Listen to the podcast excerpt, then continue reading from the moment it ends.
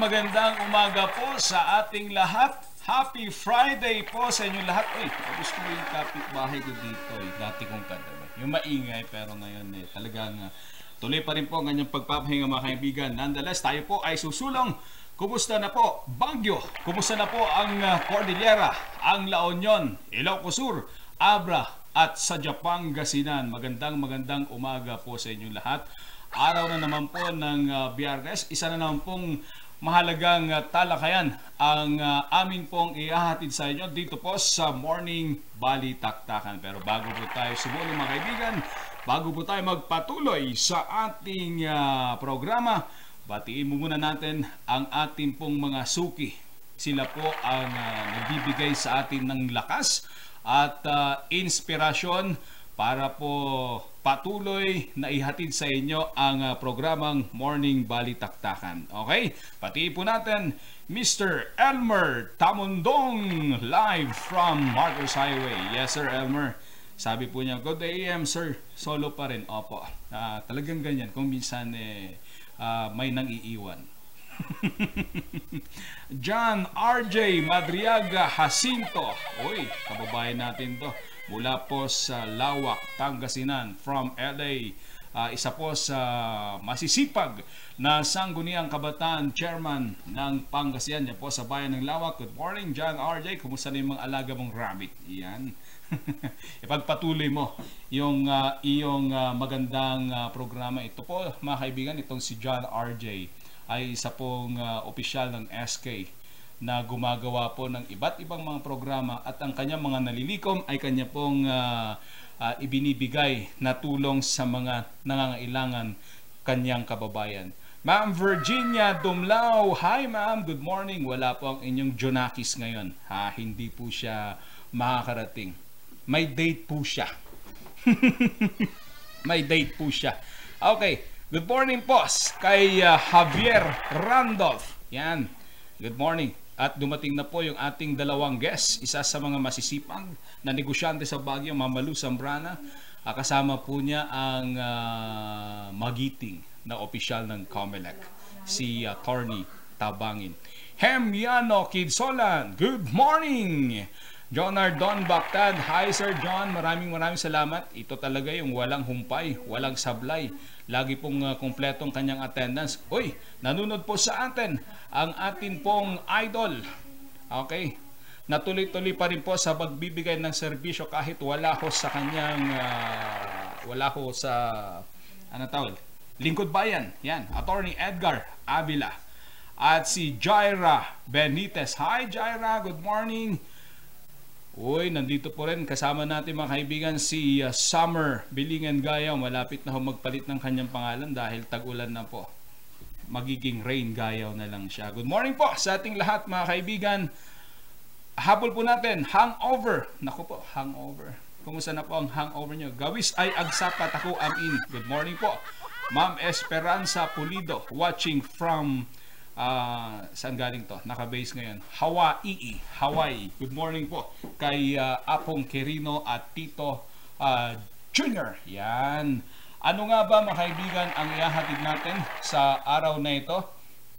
Makakausap po natin mga kaibigan ang ating uh, opisyal ng COMELEC, si Attorney Elinita Julia okay?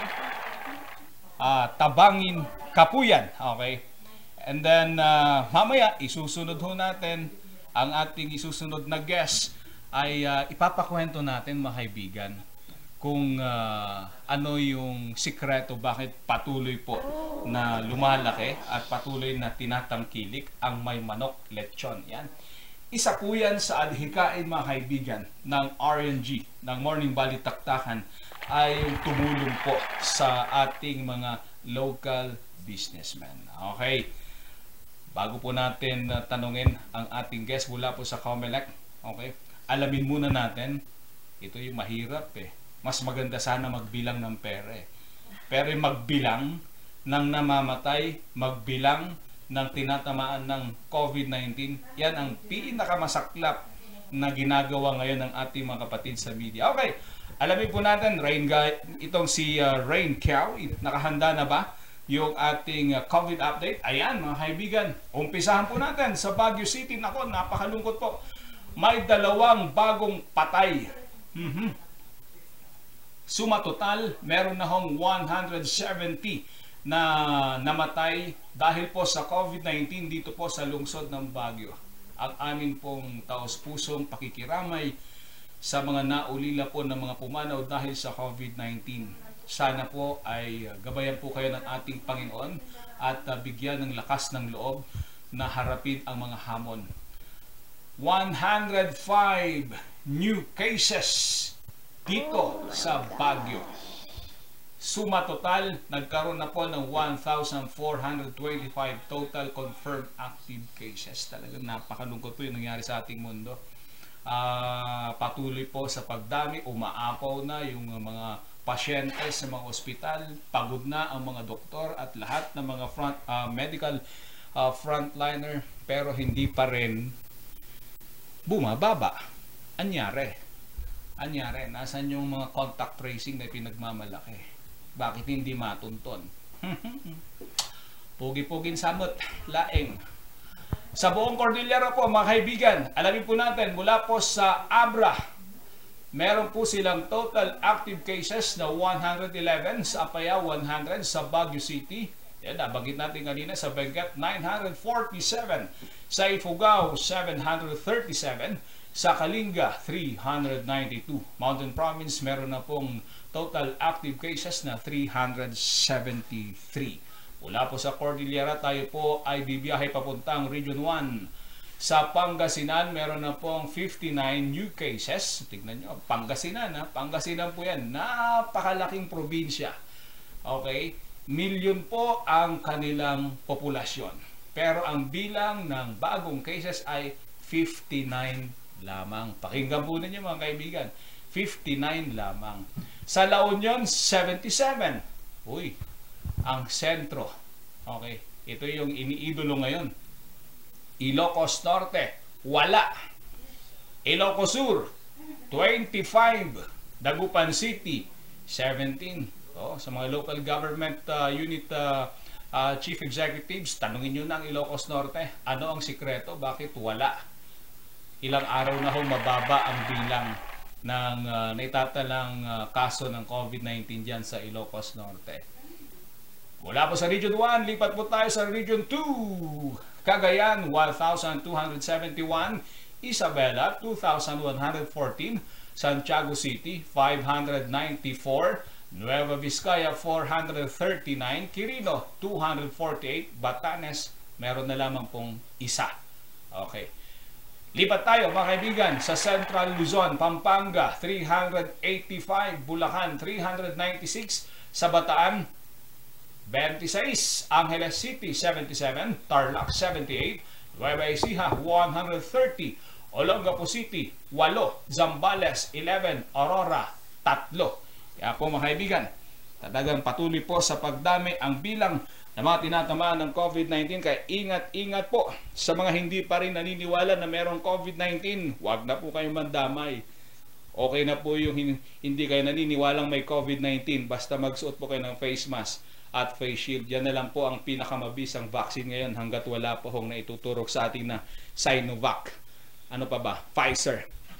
Hanggang kickback na lang tayo. Yan. sa pagkakataong ito mga kaibigan, Makasama po natin mula po sa usapang COVID, tayo ho ay tatawid sa usapang COMELEC.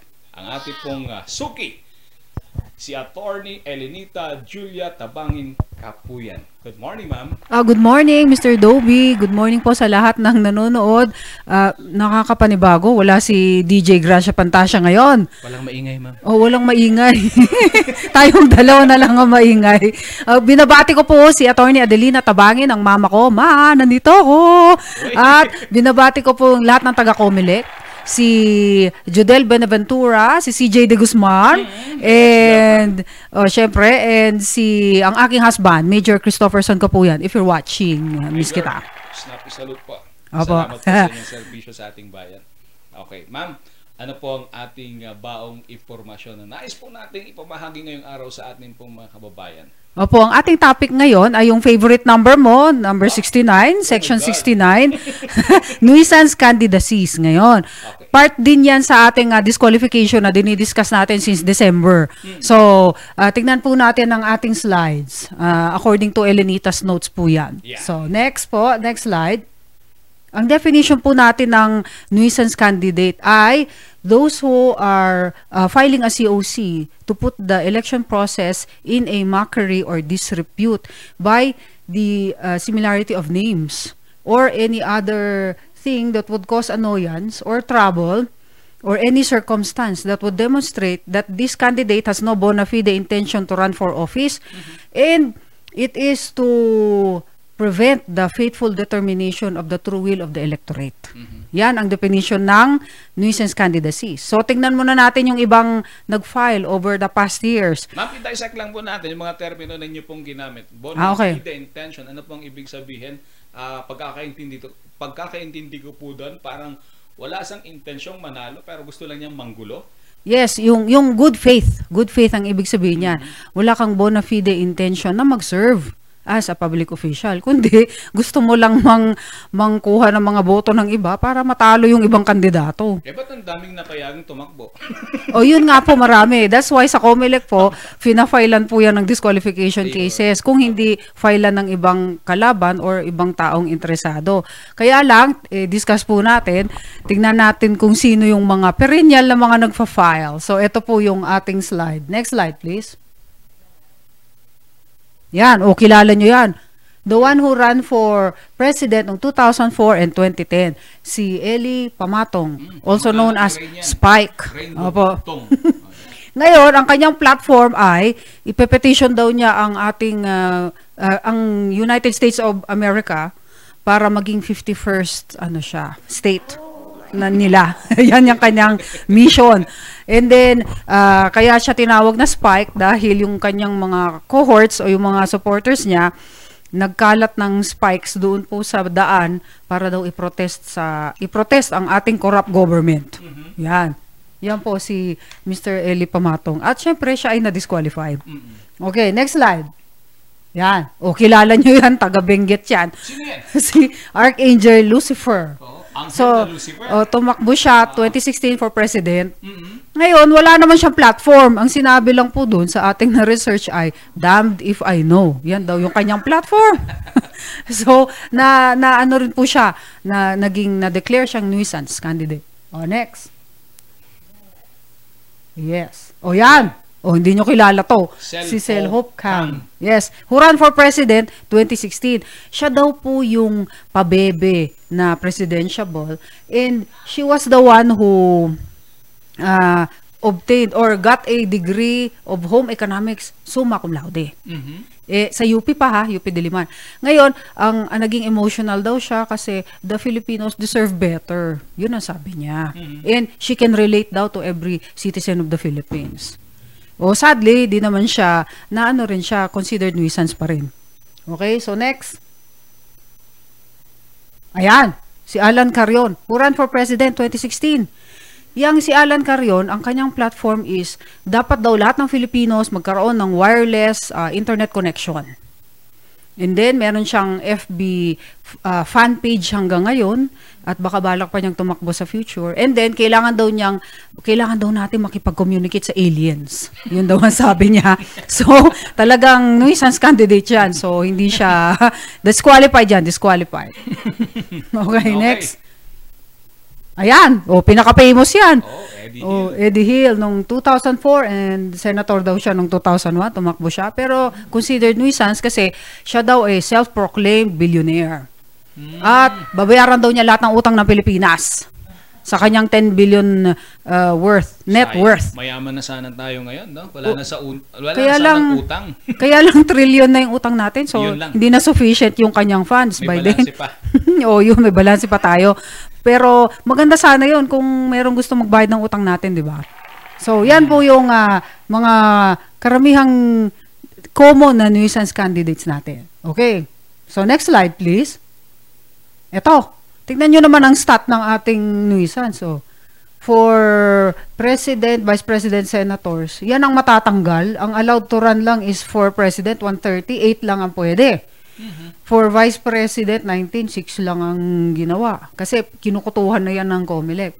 So, 172 senators, 52. Sa 2019 naman, 152, 63. So, marami talagang nuisance candidates. Bakit ganun? Kasi, isa sigurong dahilan, walang penalty naman itong ano. Kaya sa aking article, it's not a malfeasance, it's not a violation. So, yung most na penalty mo dyan is, you get disqualified. Yun lamang. That's why, so next slide po, meron tayong House Bill 91. Pero this was, ano ha, uh, proposed two years ago pa. Mm. So, lahat daw ng nuisance candidates na na by final judgment you will be declared a nuisance candidate, you will be fined not less than one, 100,000 pesos. Kasama yung mga nag-conspire sa'yo. So, kung si Pepong at Pepang yan, at hindi sila magkalaban ngayon, kung si Pepong ay nuisance candidate at kasama niyang nag-conspire si Pepang, kasama na si Pepang dyan. So, what do we mean by conspire? Conspire is when we secretly plan to make something, may gagawin tayo, which is illegal. Mm. Yun. Pag sinabi ho natin nag-conspire, ma'am, ito po yung uh, kasama sa mga nag-udyok uh, para ho tumakbo. Mm, kasama rin siya. Kasama siya sa na, nagplano na tatakbo tayo at itong mangyayari, mababawas yung votes ni ganito. So, kasama kang nag-conspire, mafa-fine ka na rin ng ah, 100,000 at least. Pati yung mga Pesos. nangangampanya para sa kanya. O kung napatunayang conspirator ka din. Oo. Opo. Pwede ho bang isama dyan yung mga TV network? Di ba? Kung tinanggap nila ang ads ng isang nuisance candidate, pwede rin ho ba silang i-consider as conspirator? Ah, posible yun. Basta, basta mapatunayan na kasama kang nagplano. Ayun. Oh, so ang kailangan mo is a witness na insider din. Wow, mahilig tayo sa insiders ha. Insider ah, at 'yun ang mag-affidavit na oo, nagplano nga tong mga to at eh, para mabawasan yung boto ni ganito. Oo, kasama si Dobby para magkaroon lang ng kitang RNG. Oy, pero talagang kumikita ang RNG. Opo. Kumikita na ng ah, maraming kaibigan. At saka good vibrations. Apo, apo. Oh, yes, tsaka more viewers. Opo. Yes. Okay, next. Uh, I hope na mapas ito in time siya sa election sa of 2022 para yung mga repeated filing ng mga ganyan eh, hindi na hindi na ma-repeat ulit. Mm-mm. Opo. Ngayon, o tingnan natin tong kasong to ah. Itong pinakabago. Ah, September 4, 2018, Santos versus Comelec. So, tingnan nyo yung similarity of names. Itong si Jennifer Antiquera Rojas. Ang gamit niyang nickname is Rojas Jenny. So, yan yung naka-appear sa balot, Rojas Jenny. Versus, ito, biglang last minute filer, Rosalie Isles Rojas. Pareho silang Rojas. Pero ang ginamit niyang nickname is Jen Rose. Rojas Jen Rose. So pareho siya sa Rojas Jenny. Halos pareho. So finailan yan ng uh, disqualification case. Ground nuisance siya. Dahil halos uh, similarity of names. At saka wala naman daw siyang... Karamihan kasi ng grounds, lalo na yung mga pinakita nating pictures kanina, karamihan ng grounds na yan, they are incapable of waging a national campaign. Mm. The ano daw, the rigors of sustaining a national campaign. So, you cannot afford. Parang it all boils down to money, sabi daw nung iba, na critics niyan. Kaya nadidisqualify. So you have to check yung pong financial capability Mm. ng uh, isang kandidato, ma'am. Yes, kahit ah, 10 pesos lang per person sa ngayon. So in so doing, ma'am, you have to check his uh, bank record, ganun po ba? Hindi naman, pero tinitignan yung income tax return mo. Ayun. Kung magkano tong na-file mo, ah, ilan, nakabayad ka ba? Lalo na kung di ka nakabayad. So, titingnan kung, are you capable of waging a national campaign? And will the electorate be interested to vote for you? Oh. Yan What yung if ang kanyang pong line of reasoning, ma'am, is uh, he wanted to create change in the Philippine uh, political system. He doesn't have to pay or he doesn't have to uh, spend money just to uh, pursue his dream to uh, serve the Filipino people. Parang hindi siya taxpayer? Parang gano'n? Not Wala necessarily. siyang pera, pero ako po ay bukal, ako po ay sinserong magsisilbi sa ating mga kababayan. Hindi ko kailangan ng ng ah, pera dahil hindi ako kailangang magbaya, hindi ako kailangang magpa-ads, hindi ko kailangang magkaroon ng uh, mga supporters na dapat uh, bibigyan ng ganitong uh, mga reward kapag sila tutulong sa ating mga kababayan. Oh, Parang ganun po. Pwede naman yun. Basta meron kang bona fide intention to run for office at hindi mapapatunayang ikaw ay nanggugulo. So may isang example akong bibigay sa'yo Opo, ha. Yes, ma'am. Alam nyo yung lawyer na lo- naging lawyer ni Mr. Matobato? Mhm. Eh, si Mr. Attorney Sabio ang pangalan niya. Okay. And then, uh, he also filed a case sa International Criminal Court against the President. Attorney Sabio yun. So, he filed ata for senator last time. Yes, ma'am. Dineclare siyang nuisance. Kaya galit na galit siya kasi paano yun? Eh, ma- marangal naman ang aking trabaho, nagbabayad naman akong income tax. Ah, ako naman ay na- nabubuhay na good living. It just, ako pa, ah, nuisance ako, nuisance ako, parang gano'n. Yun yung sinasabi niya. So, hindi naman, ah, ang sagot doon is, hindi siya ata winnable. Mm, Yun, eh kahit ba tumakbo ka, wala mang may kakilala sa'yo, wala namang ano, eh, hindi nila kinonsider. So, ginawa siyang nuisance. So how do you determine now, ma'am, the uh, winnability of a certain candidate, ma'am? Pag winnability, ah, syempre, there is, sa Philippine setting tayo, ha? Yes, ma'am. Oh, popular ka. Mhm. Ka- kahit hindi ka na masyadong mag-add, pero popular ka naman. So, in terms of, tulad natin, ah, di ba, tulad ni Manny Pacquiao, o popular yan. Ah, artista, yung si Senator Li- Lito Lapid, si President Erap dati, mga ganun. Pag popular ka, eh, nakaano ka na 50% of the way. May chance. ah. O may chance ka, may chance ka. So, ang gagawin mo na lang is, ayusin mo sa campaign ad mo, mangampanya ka ng mabuti, at yung networking mo. At yung, yung, yung mga tauhan mo na marami all over the Philippines. Kung national candidacy yung fa-filean nyo. Okay. So next, ito yung continuation ng ating kaso. So, ito yung nangyari. Tignan nyo kung how disastrous itong ginawa nung, nung Jen Rose na to. 14 placer si Jen Rose with 13,328 votes. 7th placer si Rojas Jenny with 33,738 votes. Pero, ang kailangan lang kasi sa sangguniang panlalawigan dyan dati is 6. O di nalaglag na siya ngayon. Ah, okay. Nalaglag siya. Tapos 14th placer si si Jen Rose. So paano ngayon 'yan? Eh kailan ma-declare na nuisance candidate itong si Jen Rose? So actually, she was declared a nuisance pa rin. Kasi be- because of the similarity of names at saka eh, you you have not shown the the rigors of uh, sustaining a campaign. Yan ang sinabi. Okay. So ang result ito na. Ah, next po. Ito ang rule natin dyan.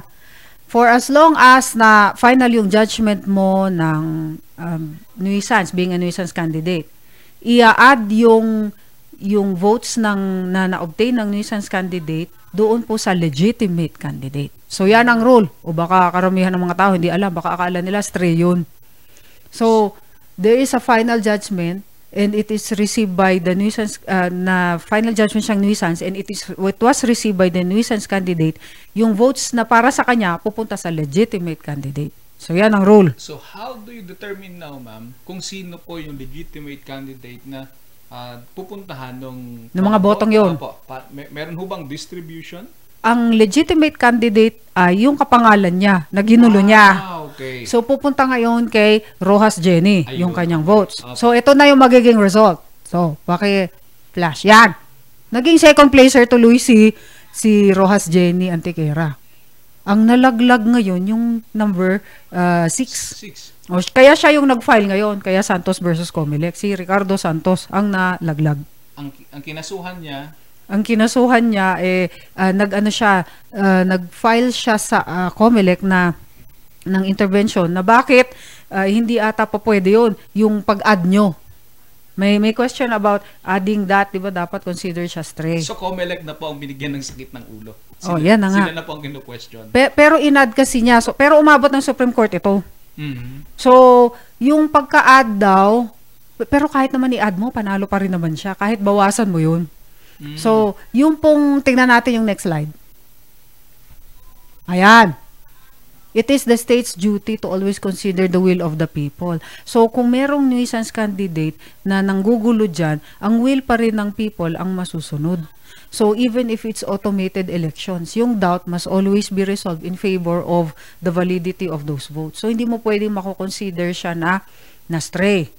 Uh, it has to be counted in favor of the person na, na naka, naka-experience ng injustice because of the filing of the nuisance candidate. Kaya lang, take note na multi, multi-slot yan. So, it's not, for example, uh, mayor, vice mayor. Hindi. Uh, councilors yan eh.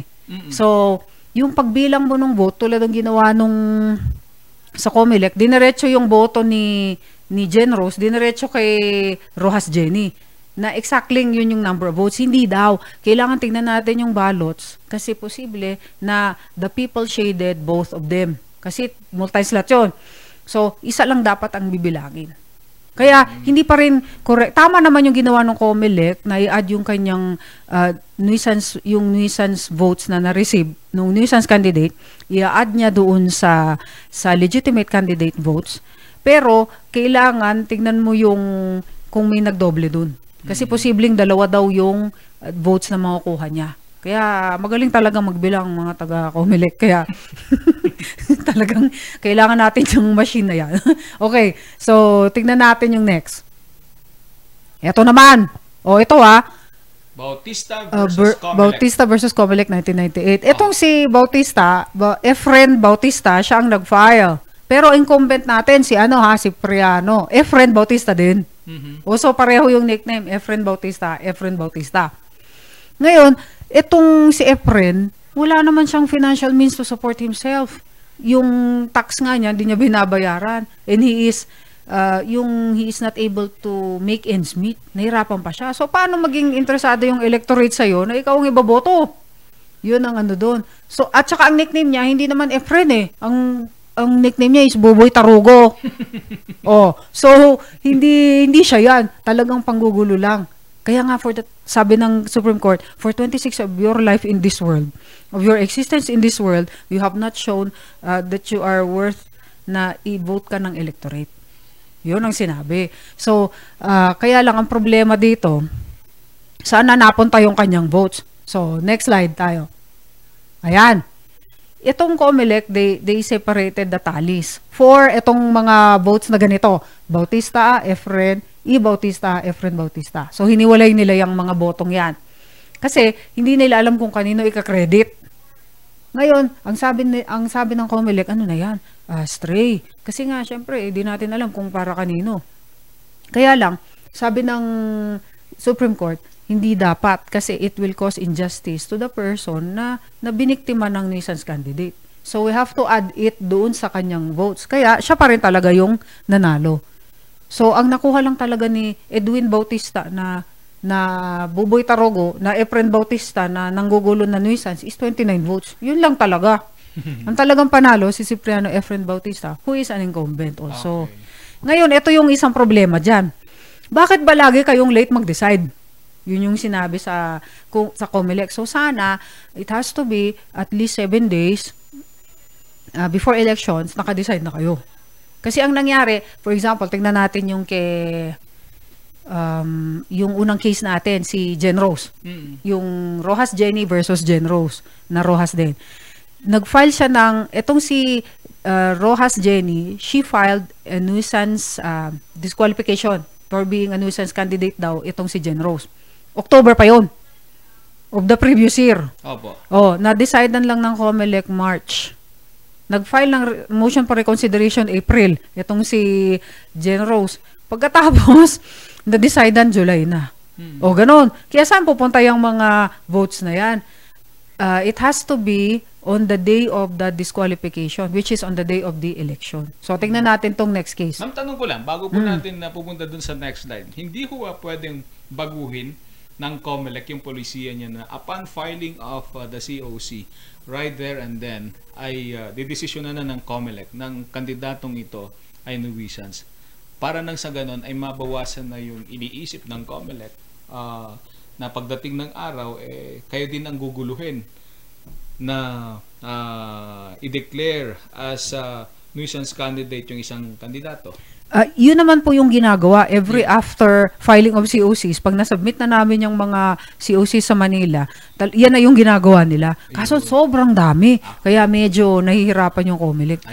uh, to trim down yung number of uh, nuisance candidates na yan, natatanggalin sa master list natin. Kasi syempre, kung i-include natin silang lahat, at syempre kailangan ng due process, they have to explain kung bakit uh, justified silang mag-file.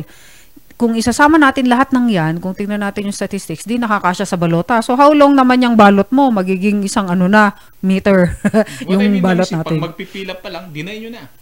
Ay, hindi kami binibigyan ng ganyang discretion upon sa field office upon receipt. We only have a ministerial duty to accept COCs talaga, no? for as long as they are proper and we cannot inquire upon the validity nung in- uh, intrinsic validity of that COC. Kailangan we just receive it ministerially under section 76 of the Omnibus Election Code. Proper in terms of form and substance, ma'am. Tama. Uh, inform, yes. Okay. Basta complete and regular upon its face. Yan yon sa face lang. And we cannot go beyond the four corners of this instrument unless uh, may magfa-file ng kaso at sa ibang venue na yon kasi Okay. there is the opportunity of the person to be heard. Klaro. Mm, Okay. Okay, next. Punta na tayo sa ito. Ito naman ang pangalan nila Edelito Martinez versus Celestino Martinez. Ang ang similarity lang diyan is yung Celestino at saka Edelito. So si Edelito, ah, siya ang kine-claim nila na nuisance candidate daw. Kaya lang ah, ang ang hindi na decidean agad ng COMELEC ito. So after one month pa. Kaya napunta na siya sa House of Representatives Electoral Tribunal. Kasi nga, ah, congressman ang tinakbuhan ng dalawang yan. Ang sinabi ng HRET, House of Representatives Electoral Tribunal, eh, stray na yung mga votes na nakuha niya, yung Martinez and si Martinez, na dapat pupunta sana kay ah, Celestino. Hindi na stray na yan kasi nga he was declared, yung nuisance candidate was declared after elections na. Kasi after elections nga nag-decide yung COMELEC Mm. hindi pwede yon sabi nung ah, Supreme Court kasi sobrang unjust naman yan sa taong biniktima ng nuisance candidate. So, final judgments declaring a nuisance candidate should effectively cancel the COC filed by such candidate as of election day. So talagang sa election day yon it's, and those votes are considered valid. So hindi sila magiging stray. Okay. Yan yung ating ah, ruling dyan. So kahit na late yung ating pag-file, ah, pag-decide ng Supreme ah, ng COMELEC, magre-retroact yan as of the date, makakancel yung COC niya as of the date of the elections. Okay. Yun. Eh, di ba precious moments yung mga yan? Kasi yung, ay, oh, by the way, Ooh, ah, precious moments. Tapos titingnan nung, titingnan nung, nung, ah, ano to, nung uh, public official yung upuan niya. Governor's uh, chair, uh, mayor's chair. Is this the beginning or is this the end? Will I ever see you again? 'Di ba? So, precious moments yung mga yan, yung, yung mga votes na yan na, na mawawala sa'yo. Yun. So, hindi siya kwan, hindi siya, yung bang, hindi mo ibabaliwala. That's why, yung si Senator Cayetano, di ba, tumakbo siya ang senator noon, may, may ano, may tumakbong nuisance daw, allegedly, na Theodore Cayetano ang pangalan. Ay, Okay. talagang pinailan niya ng nuisance, disqualification. Disqualified talaga. Bago pa nag-election. Ah, okay. Oo, kaya mahirap yan, yung nuisance. Talagang nanggugulo yan. Okay, so sa tingin po ninyo ma'am, talagang kailangan po natin ng batas na magtatakda ng parusa sa lahat po ng mga ah, mapapatunayang nuisance candidate. O dapat talaga mag meron tayong batas para maparusahan sila. Sana hindi lang 100,000 fine. Dapat kinukulong yung mga ganyan. Kulong Kasi at 1 million. o, kasi at 1 million na fine dahil para hindi nila ulitin. At saka pangalawa, deliberate act yun eh. So considered uh, sinasadya mo and intentional. So, hindi naman by negligence na you'd like to file. Gusto mo lang manggulo o kaya gusto mo maging sikat. Pero kung ganun, mag-artista na lang kayo siguro. Hindi, hindi wag nyo gamitin yung, yung playing field na yan. Kasi it becomes unequal yung yung playing field pag mayroong nuisance candidates. At saka very crucial, tingnan nyo naman, nasa last, last, uh, nasa number 6, malalaglag ka pa sa number 6 dahil sisingit yung nuisance candidate na yan. So, ang hirap. At saka kailangan nating intindihin na sagradong political exercise ang election, tama po. Opo, Dapat hindi siya respetuhin. hindi siya joke kaya nakalagay dun sa dun sa law, uh, we should take uh, filing COC seriously. As a matter of fact, sa Republic Act 9006, you are if you are a government employee and you're filing a COC, you're considered ipso facto resigned upon the filing of your COC. O tingnan mo, uh, hindi hindi ano yan, hindi joke. Tapos biglang may magfa-file diyan kahit last minute pa. Last minute pa talaga. Tapos kung ano-anong pangalan para lang mag-create ng confusion. So mahirap 'yun. And it prevents the determination of the of the true will of the electorate which is very bad at sana gawing criminal offense 'yan. Okay. Next slide, ma'am. Meron pa? Eh, ang ating next slide ay the last slide. Ay, ito pala yung sinabi. Kung i-consider nating stray yon, potential nuisance candidates will continue to put the electoral process into a mockery by filing COCs at the last minute. Tapos hihintayin mag-delay ng resolution. Kaya sayang yung yung period na pina, na dapat na serve na at nagse-serve na yung kandidato na nanalo na who obtained the highest number of votes. Sayang yun, yung period na yun. Okay po. Yun. And the last slide should be uh, our slide for, ayan, ignorance is a tough evil to conquer. Kaya dapat may alam tayo palagi. And that is why we are here to conduct voters education. Yan. At ah, yan po ang dahilan kung bakit po tayo nagpapasalamat kay Attorney ah, Kapuyan ah, na bigyan po tayo ng oras na magpaliwanag sa ating mga kababayan nang sa gayon ay maarmasan sila, 'di ba? Kung Oo. ano ang mga batas at mga panuntunan tungkol sa eleksyon at saka yung ah, responsibilidad at mandato ng COMELEC. Opo, at saka ah, para po alam nyo kung nung ifa-file nyo sa kapitbahay nyong tatakbo. Mm-mm. Dati yung... Okay, ma'am, maliban po dun sa nabanggit ninyo kanina na dahil sa kawalan ng penalty, kaya po dumarami ang bilang ng mga nanggugulo sa halalan. Ah, dumarami ang ah, nuisance candidate. Ano pa ho yung ibang dahilan na nakikita ninyo? Ah, ilang dahilan pa kung bakit file sila ng po. file. Ku- dahil walang penalty. Ah, karamihan, merong parang may psychological defect sila or whatever na gusto lang nilang maging famous. Mm. So, yan ang gagamitin nilang instrumento or tool para maging sikat. Mm. So, isa yan. And then, o kaya preparasyon yan para sa mga future na gagawin nila. For example, tatakbo ako sa susunod, pero try lang ito. Magpapa-declare akong nuisance ako.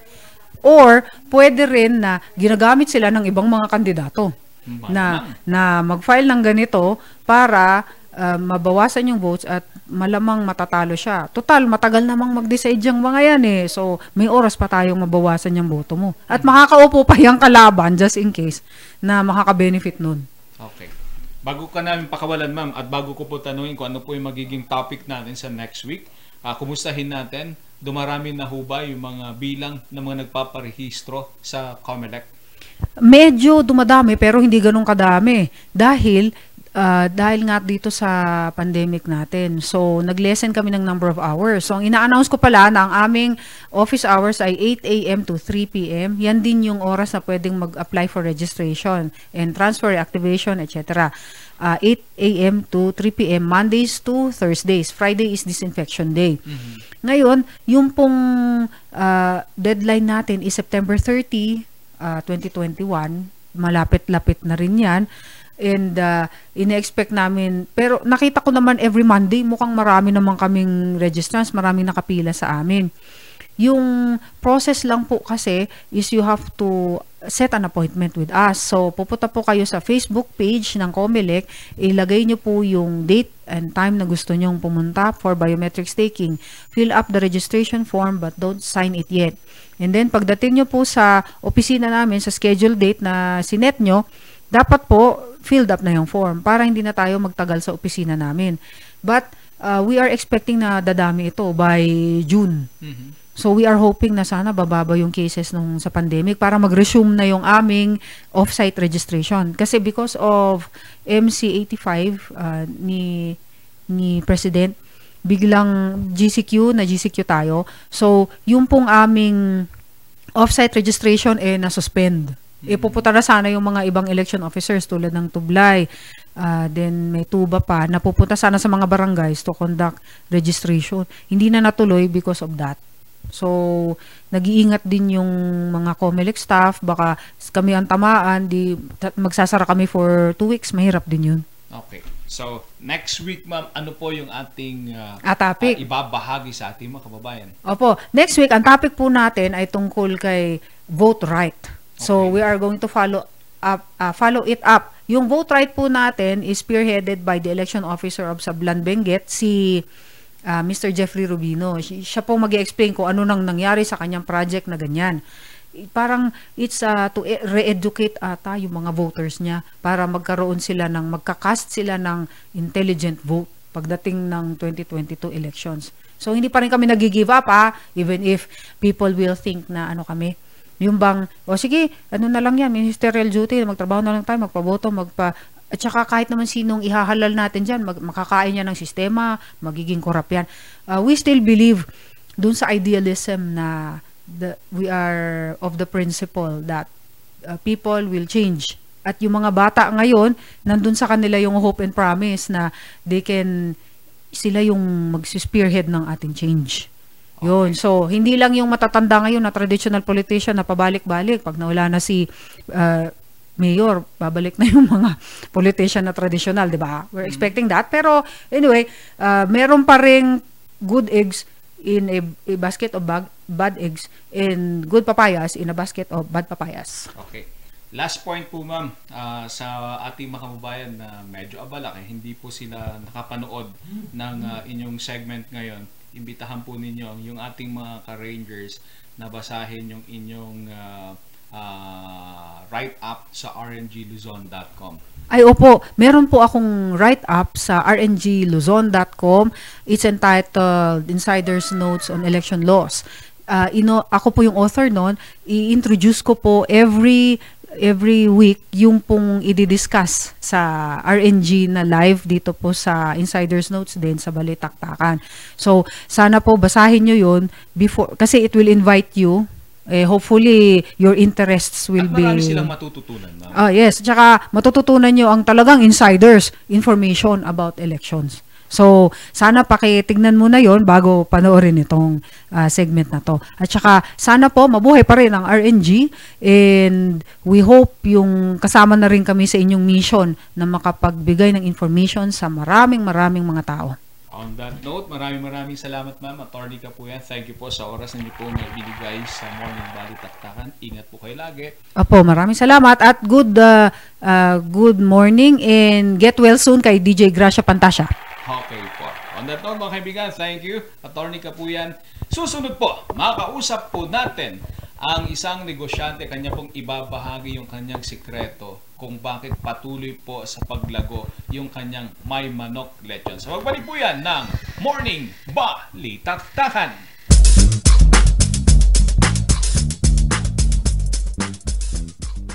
Hear the music, the music of our hearts. Music. The.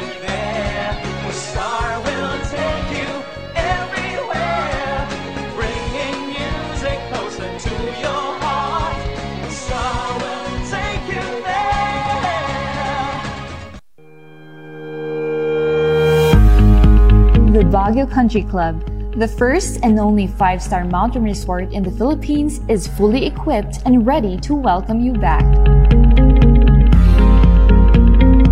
The club has thoroughly worked on adapting to the new normal. The usage of any of the facilities and amenities of the club is governed with specific rules, regulations, and procedures in accordance to the medical physical distancing and disinfecting protocols.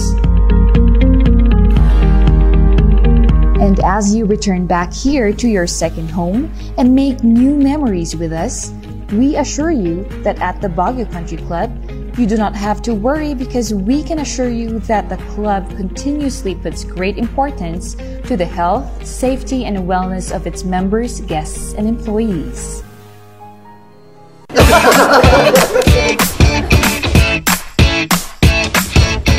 Ma'y na ako sa pimple dahil sa araw-araw na pet malungwer pa ng Kati Alice. Say hi to a new confidence with Kati Alice. Hello, good morning, TJ Home Builders po. Ah, DJ Home Builders po. Yes po sir. Sir, ah, paano po umorder online ng mga hardware supplies? Ah, yes po sir, madali lang naman pong mag-order through uh, our uh, Facebook page po. Punta lang po kayo sa facebook.com slash tghomebuilders at i-message nyo na lang po kami doon at meron lang pong sasagot sa inyo. So meron po tayong indoor, outdoor, tsaka meron din po tayong for kitchen, for bathroom, ah, at mga lightings po. Sir, ang TG Home Builders po ay isang tindahan na nag-offer po ng mga finishing material. I- easy to install at mas makakatipid po sila ng oras at sa pera po nila. Mas concentrated po kami sa mga modern materials. TG Home Builders! We turn houses into homes!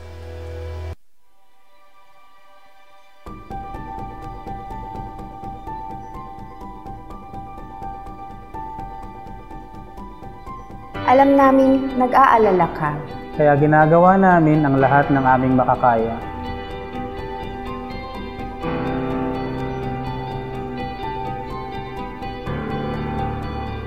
para safe ka dito sa ospital. Ang mga empleyado at medical staff ay nakasuot ng protective equipment. Tuloy-tuloy ang disinfection sa lahat ng areas sa ospital.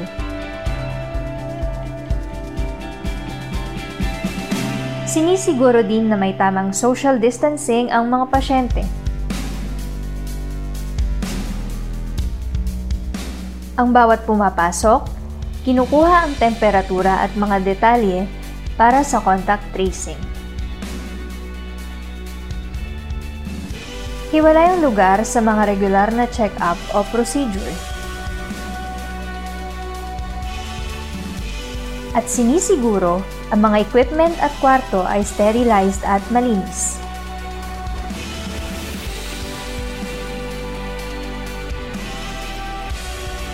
Kaya huwag kang mag-alala. Safe at alaga ka dito.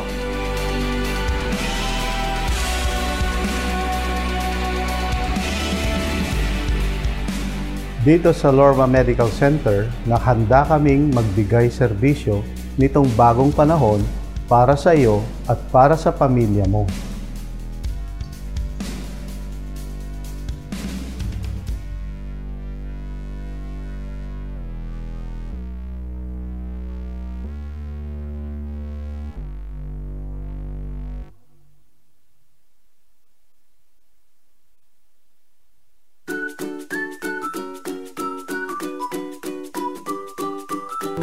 Malinis sa lahat ng sulok.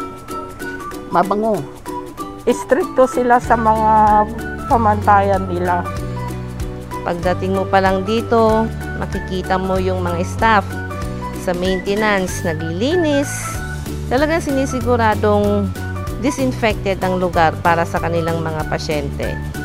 Tinitest lahat ng mga pumupunta dito sa HDU o dialysis unit para siguradong walang makapasok na virus. Nakakapagbiruan ako sa mga nurse kasi very approachable naman sila, very friendly. Believe na believe ako sa mga nurses at doktor dito kasi very professional sila. Dito ko nakita yung best care.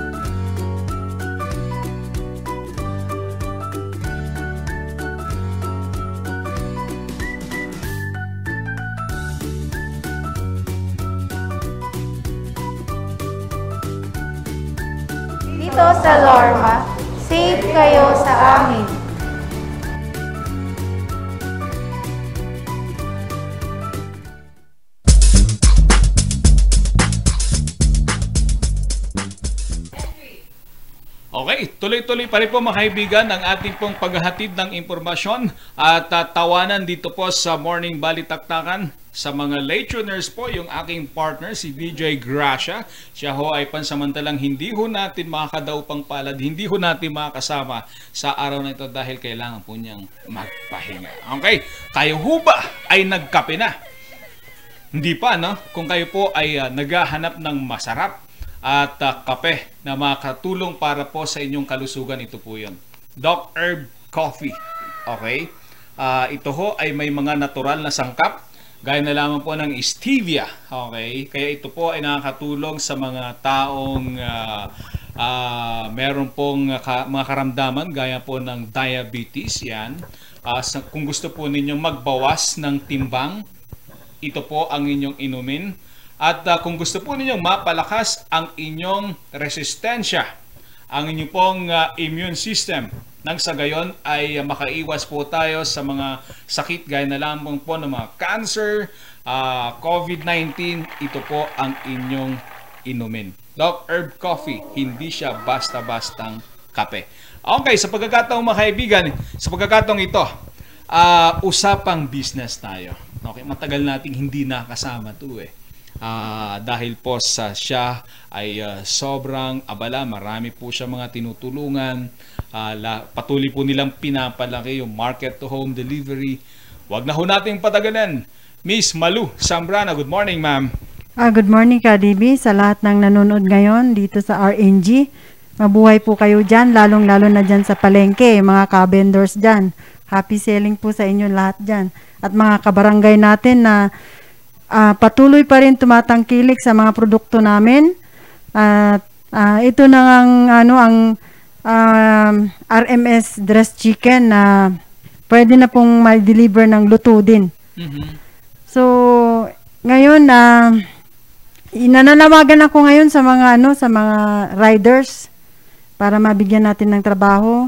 Open po tayo ngayon sa i-open nyo lang po o like nyo lang po ang website ng My Manok andun po kung paano po ang application for mga qualification, kung ano po ang mga dapat na uh, ano natin, qualified. Okay. Mamaya-maya lang po mga kaibigan, ipapasilip po natin yung pong uh, website na binabanggit po ni uh, Ma'am Malu. Pero bago po yan, gusto kong itanong, ma'am, kasi po usap-usapan ngayon itong uh, may manok lechon. Uh, marami ho ang uh, bumabalik-balik sa inyo pong uh, mga stores uh, ano ho ba ang sekreto ng may manok lechon? Well, uh, Sir Dobby, eh, syempre ang prep, ang piniprepare natin yan talaga, fresh talaga yan na ginagamit namin. Yung, uh, yung chicken. Mm-hmm. So, ang ano natin dyan, ang quality, kailangan natin na mabantayan natin para yung pagluto ng ano pag-cook na pag uh, roast ng chicken talagang ma-maintain yung juicy niya. Mm-hmm. So, pahabang sa ano yan, pagka pang first na preparation namin, kailangan malinis yung meat, yung chicken. Then, mayroon tayong i, uh, i nag-upgrade kasi kami kasi ang may manok dati, ang ginagamit namin charcoal. Okay. So, since na binawalan na kami ng charcoal dahil mas healthy nga daw ang uh, oven roaster, yun na po ang ginamit namin ngayon. So, napansin ko, iba ang luto ng uling at sa rotisserie. Mm-hmm. So, nag-upgrade kami ngayon ng marination. So, ang ginawa namin, nag-ano ako ng marination, ng, nag-upgrade ako para mas mapasarap natin yung lechon manok. Mm-hmm. So, ang ang isa pang binabantayan namin diyan yung uh, flavor.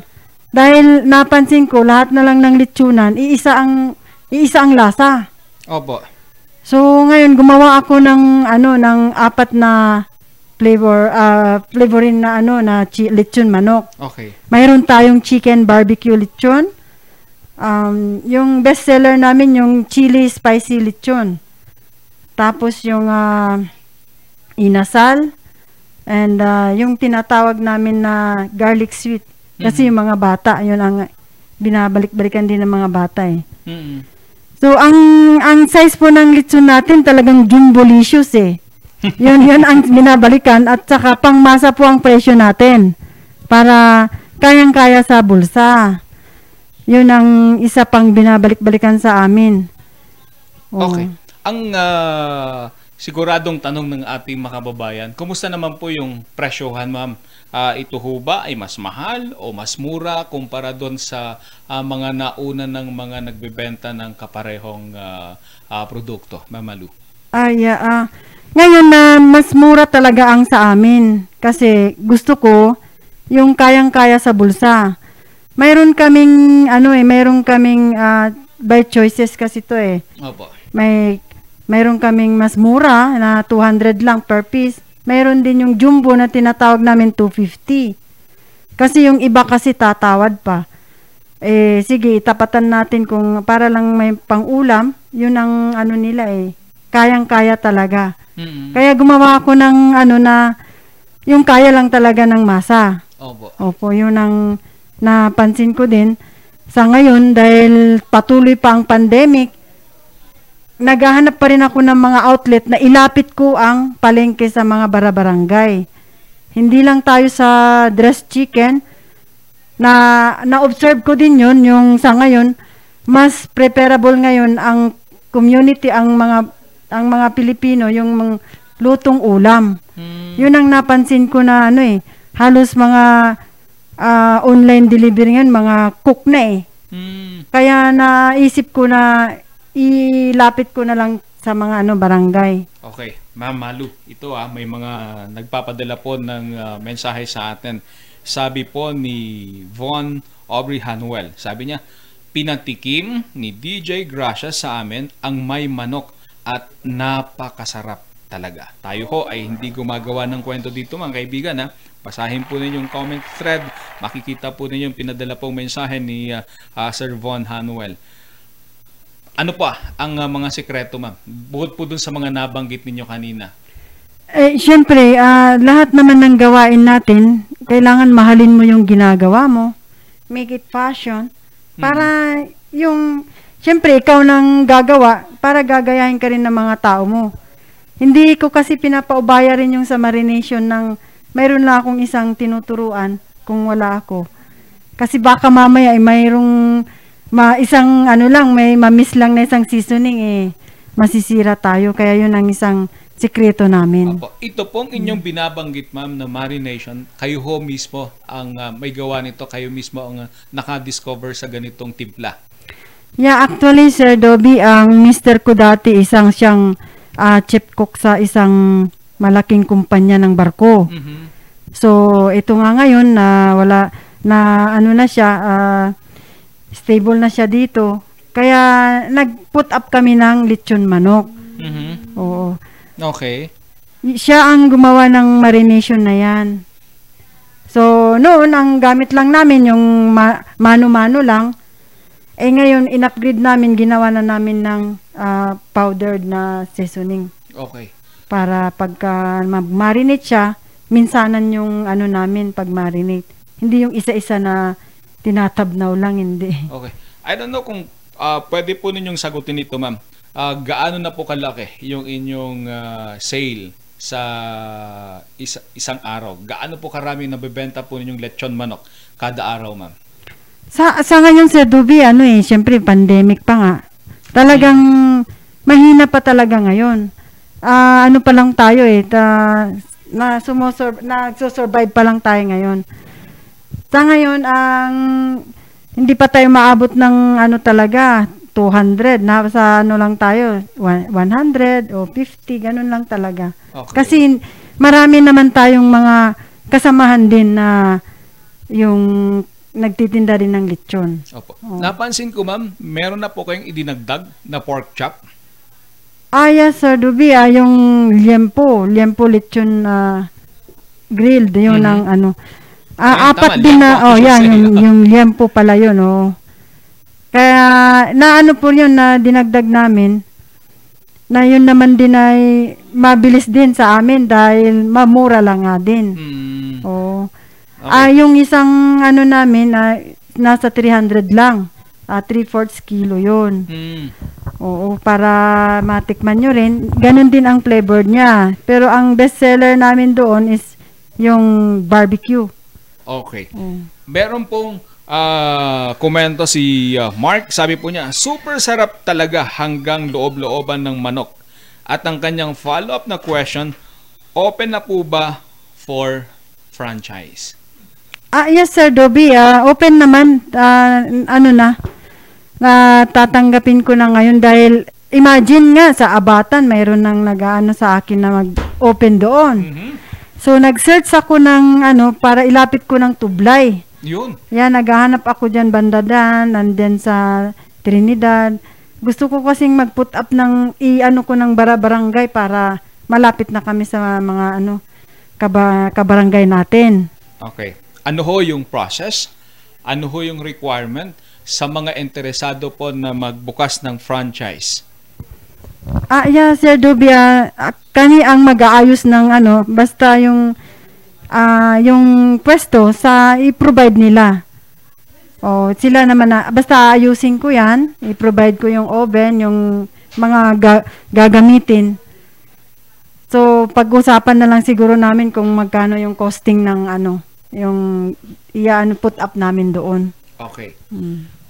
Sa unang bahagi po ng ating ah, tanungan, kwentuhan, Ma'am Malu, nabanggit din po ninyo kanina na ah, bukas na ho para, pa sa, para sa mga riders ang ah, may manok lechon. Ah, sa mga interesado, ah, sa mga gustong ah, maging bahagi ng patuloy na paglago ng may manok lechon, ano ho ang dapat nilang gawin? Ipapakita po ngayon ni ah, Rain yung pong ah, website. Go ahead, ma'am. Ah, yes, ah, Sir Doby. Kasi na ano ko, yung one time, nag-ano ako ng, ah, nag-search ako na kailangan ko ng limang rider. Sa di- ang dami kasing nag-apply, umabot ng 10,000. Na so, rider? rider.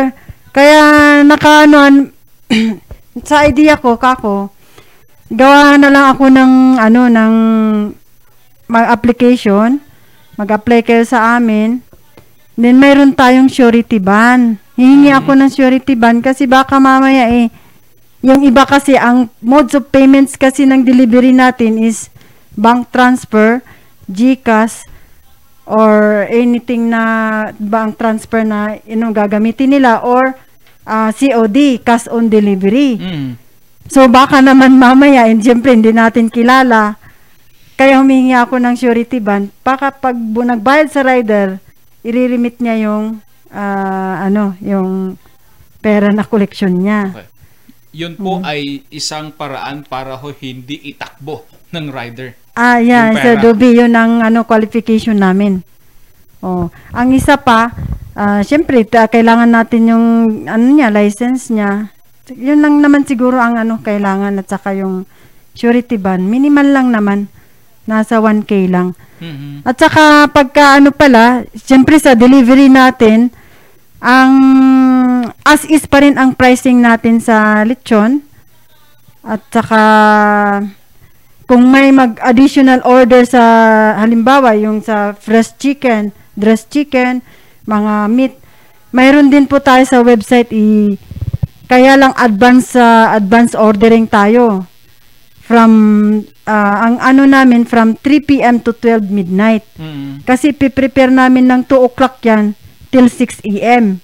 So kapag nakapag-order ka ng umaga na ngayon, hindi na, the following day pa namin ma-deliver yon Para po, ma-preserve natin ang quality ng meat. Kasi pag hapon na eh, medyo hindi na maganda kasi. Kailangan fresh talaga na i-deliver namin. Oh, yung ang, yun ang inaalagaan namin yung quality ng meat. Okay. Meron ho ba kayong tinitig ng iba pa hong qualifi- ah, qualification ng mga group of riders na pwede hong ah, makipag-partner po sa inyo? Ah, sa ngayon na Sir Dobby, yun pa lang naman ang ano na ah, hinihingi namin yung surety ban at saka yung ah, ano nila ah, legal ah, license, driver's license. At of course, yung registration ng ano motor. Pero nakakagulat yun, ma'am. 10,000 applicants. Ay, yun nga Sir Dobby, eh, talagang sa ngayon talagang daming walang trabaho. So para matulungan naman natin sila, eh naisip ko ito na i-open ko sa mga riders. Ang ano po namin dyan, by barangay na lang. Kung halimbawa, eh, kung taga Dominican ka, yung riders na taga Dominican, ang kukunin namin, kasi ang dropping points lang, doon lang, mayroong area kasi eh. Mhm. Oo, na ano, para malapit lang. So, nagsisearch pa ako ngayon para mag-open ng barabarangay. At hindi lang lechon manok ang ano natin, ilapit natin ang mga poultry products para po lahat ng ah, kailangan nyo na essential ang ano yan, the same price sa market. Mhm. Kung mayroon man kaming makita na masagasaan na talipapa, medyo yun da lang, doon na lang namin i-deliver para po hindi sila ma siyempre magagalit sa akin yun. Opo. Ano pa ho yung mga nakikita ninyo ma'am na mga ibang poultry products na kailangan nating i-introduce dito po sa Baguio? Na panglechon. Yan. Ay, oh, marami, Sir Dubi. Gusto ko nga subukan yung ano daw eh, yung pinapa-exhibit sa akin yung ano, lechon rabbit. Yung rabbit meat. Opo. At saka mas isa pa itong ano, yung yung pato, yung duck. Mhm. Fried naman, fried naman ng ano. Nagaano pa lang ako. Tinitingnan ko pa lang kung paano ang procedure niya. Mhm. Kasi mas ano eh, mas healthy yung duck eh. sa tagal po ninyo sa business, ma'am, bakit po napakahilig ng mga taga Baguio at Benguet sa lechong manok? Ah, well, ano kasi, napansin ko, lalo na sa Highland, eh, more on gar, ano, farming sila eh. Eh, tamad na magluto yan. At saka dito sa Baguio kasi, halos napansin ko, halos kainan na, all over the surrounding, puro kainan yan eh. Bakit? Dahil mura, at saka masarap pa. At saka yung kung gusto mo nang yan, take out mo na lang kaysa magluluto ka pa. Pagdating mo sa bahay, pahinga ka na. Yun ang napansin ko na ano, dito sa malakas ngayon ng ah, cook cook ah, cook business. Okay. May mga lutong ulam. Sa tingin po ninyo, kailan ho ninyo marirealize yung inyo pong uh, intention, yung inyo pong dream to uh, put up uh, additional branches sa Bugyas, sa Tublay, at sa iba pa hong bahagi ng Cordillera, ma'am? Yes, ah, ngayon eh, hinay-hinay pa rin akong ah, pinupurkas ko pa lang, tinitingnan ko pa lang yung area o kung saan yung pinaka the best na vicinity niya. Gusto ko sanang within one year, ah, within this year, makaput up ako ng anim na ano, outlet. Ah, either di Trinidad, Baguio, ah, paakyat tayo sa ano, Tublay. Okay. Para ho makapaghanda yung pong mga nangangarap na maging negosyante gaya po ninyo. At gusto hong subukan yung ah, pagpapatayo at pagpapatakbo ng may manok lechon. Magkano ho kaya ang kailangan nilang ihanda para po magkaroon sila ng franchise? Ah, ito kaya kayang-kaya ng mga ano, kung sinong may mayroon ka lang mga ano, kadubi yung 150. Okay na 'yun kasi yung oven, yung warmer, yun lang naman at saka yung mga gamit. Saka yung siyempre of course yung pwesto. Yun lang ang At ano. ituturo po ninyo yung pong i-share niyo po ba yung ah, mga secret na recipe po ninyo? Ah, yun na. flavor. Da, marinated na siya na i-deliver namin. Ayun. Para ready na silang ano. Wala nang problema. Ibig sabihin, iihaw na lang. Hindi Hmm. Ihaw na. na. Hindi na nila, o hindi na kagaya ng gagawin pa nila na mag-marinate sila. Hindi na. Naka, naka-marinate na yan na i-deliver namin. Mm. Mm. At meron po kayong sapat na supply ng ah, mga manok na pwede ho nilang kunin kung sakasakali kung ah, mag-open na po sila ng kanilang pwesto. Ah, yes, Sir Dobby. Hindi tayo mabibitin dyan. Mayroon tayong sariling ah, ano ah, pagkukuhanan ng at saka yung yung size kasi diyan eh from sa planta pa lang pinapapili ko na yan ng 1.1 to 1.2. Hindi hindi siya bababa, hindi rin tataas. Yun kasi ang the best na pinaka ano ng chicken, yung lasa ng chicken at makuha mo talaga yung lasa niya. Mhm. Okay. Sabi po ng aking ex-girlfriend the best naman talaga ang may manok. Ayun nga eh. Okay. Maraming Ah, salamat. Marami pa ho tayong ah, gustong itanong kay ah, Ma'am Malu pero talagang napakaikli ng ating ah, oras. Ah, un- ah, panghuling dalawang tanong na lang, Ma'am. Ah, una, ano po yung website na pupuntahan po nila para po magkaroon sila ng online order? Pangalawa, ano po ang inyong pangarap para po sa may manok lechon? Kayo ho ba ay ah, may kabahagi po ba ng inyong pangarap ay magkaroon ng may manok lechon sa iba't ibang bahagi ng Pilipinas which uh, I think is not uh, impossible para po sa isang uh, napakagaling, madiskarte at masipag na negosyante gaya po ninyo. Well, oh, yung mga gustong ano dyan, na makipag ah, connect sa amin, mga rider, yung gustong ma, makapag ah, pagkakakitaan, ah, i-like nyo lang po ang web, nasa website po namin ang My Manok. Lechon manok. Yun po. Kasi hindi lang po lechon manok ang ang ano nyo, ma, gusto nyong ah, hanap buhay, mayroon po tayong choices dyan. Kung gusto nyong magtinda dyan sa talipapa, marami tayong mga product na ibibigay ko po sa inyo. Ang pangarap ko, syempre, Sir Dobby, lahat naman tayo nangangarap eh, ng, gusto ko siyang i-put up ng sana maging company kami Mm-mm. na hindi lang dito sa Luzon, i-ano natin, eh, palaguin natin ng may manok. Yun lang ang ano at ah, syempre sa tulong ng Panginoon, diyan po ang nandyan lang po yung ka, ano natin nakasalalay sa kanya. Nagpapasalamat pa rin tayo hanggang ngayon eh tinatangkilik pa rin ng ating mga produkto. Okay. Oh, Okay. Uh, Malu, sabi po ni Ma'am Jinky de los Santos, sabi po niya, matry nga po yung may manok. Okay. ah, yes, ah, Ma'am Saan Jinky. po ano ba sa- yung mga pwesto ninyo? So, mayroon kaming branch na bago ngayon sa My Lourdes Grotto. Paanan lang po sa My Lourdes Grotto. Yan, papakita po ni Ren yung litrato ng uh, Ah, pwesto ng ang sa may... uh, pinaka main pinaka main talaga namin sa may ah, Burnham Park. Mhm. Diyan sa may ah, NPDC Burnham Park. Diyan talaga kami nag-umpisa. So sa ngayon kasi naisip ko na mag ah, put up na mga branches kasi nakita ko nga na mas maano ngayon ang mga tao sa lutong na lu- cook- u- luto na siya.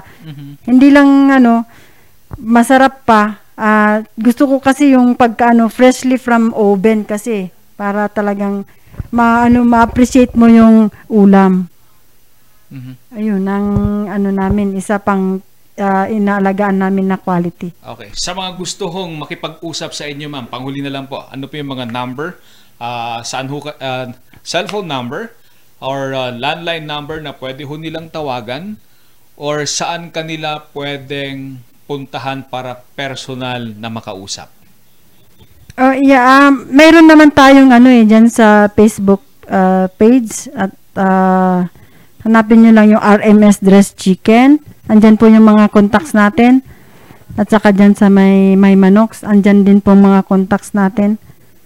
So, pag kung personal eh, siguro i-text nyo na lang or ah, message nyo lang po ako para i-pag-usapan natin kung paano mag-umpisa ang walang puhunan.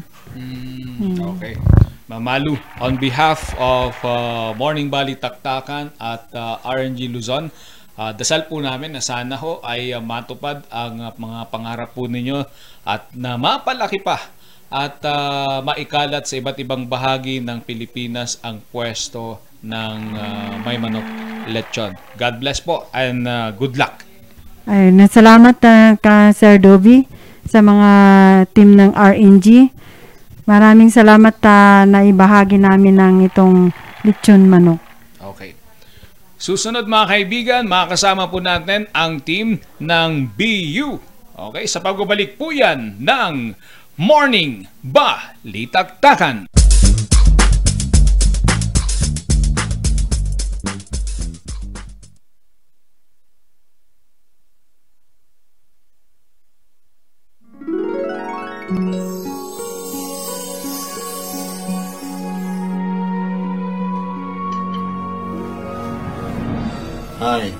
I'm Jesse Lasaten. I'm a film composer. Musar gave me a solid foundation in achieving my dreams of becoming a film composer.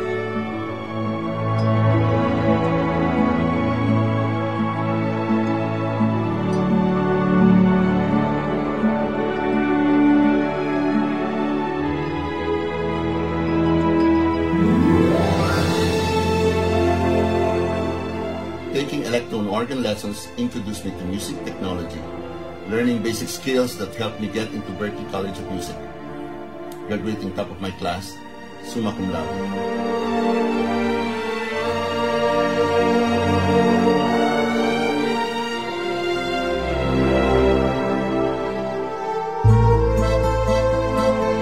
That very same music foundation that led me to become one of the multi-awarded film composers in our country.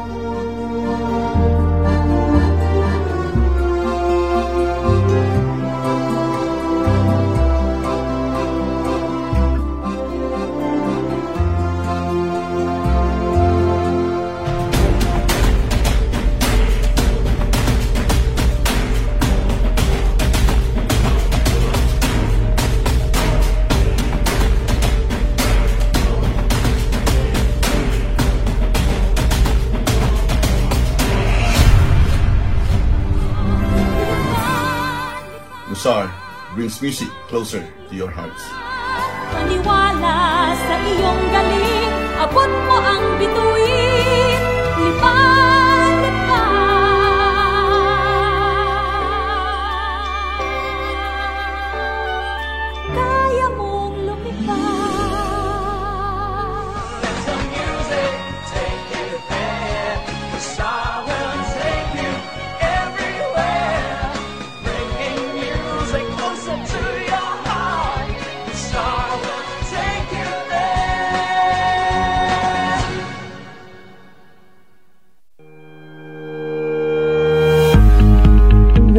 Country Club, the first and only five star mountain resort in the Philippines, is fully equipped and ready to welcome you back.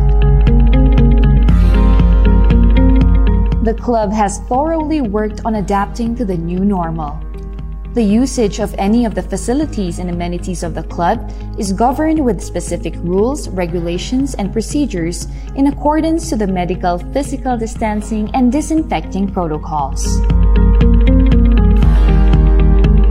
And as you return back here to your second home and make new memories with us, we assure you that at the Baguio Country Club, you do not have to worry because we can assure you that the club continuously puts great importance to the health, safety, and wellness of its members, guests, and employees.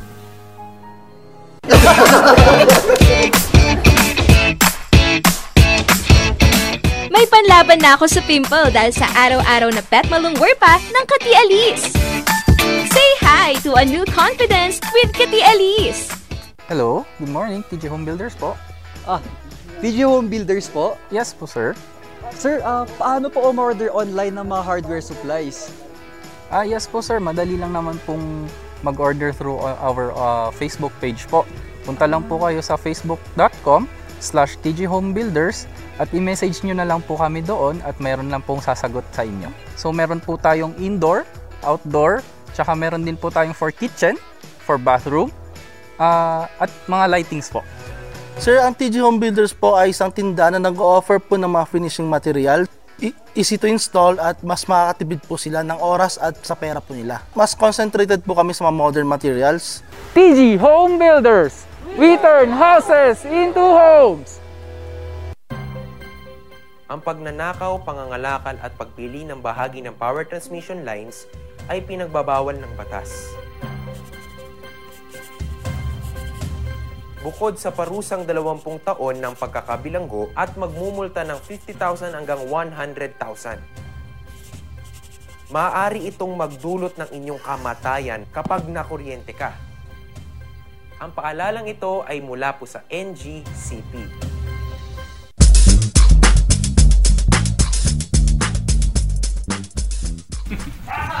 Yan! Buhay na buhay si Rainbow Tong. Ano kaya ang kinain niya kagabi? Ah, nakakapanibago, no? Mga kaibigan, wala ho yung ating katabi dito na napakatahimik. Itago po natin sa pangalang Gracia Pantasia. Well, talagang ganyan. Kailangan po niyang ah, magpahinga. Bago po natin batiin yung ating ah, susunod na ah, panauhin, makakadaupang palad, makakakwentuhan sa susunod na 30 minuto.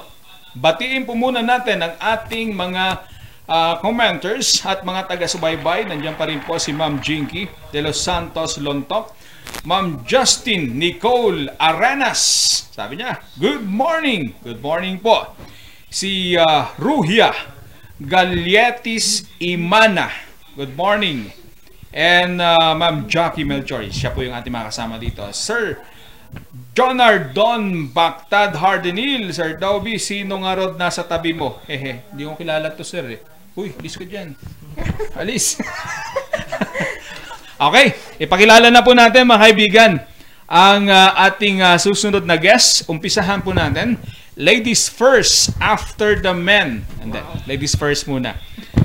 Miss Jackie Melchor, isa po siyang Ah, gusto kong maging kaibigan to eh. Real estate. Wow. gusto kong ah, makuha yung kanyang mga technique, ang kanyang mga strategy para po makapag-close kagad ng deal.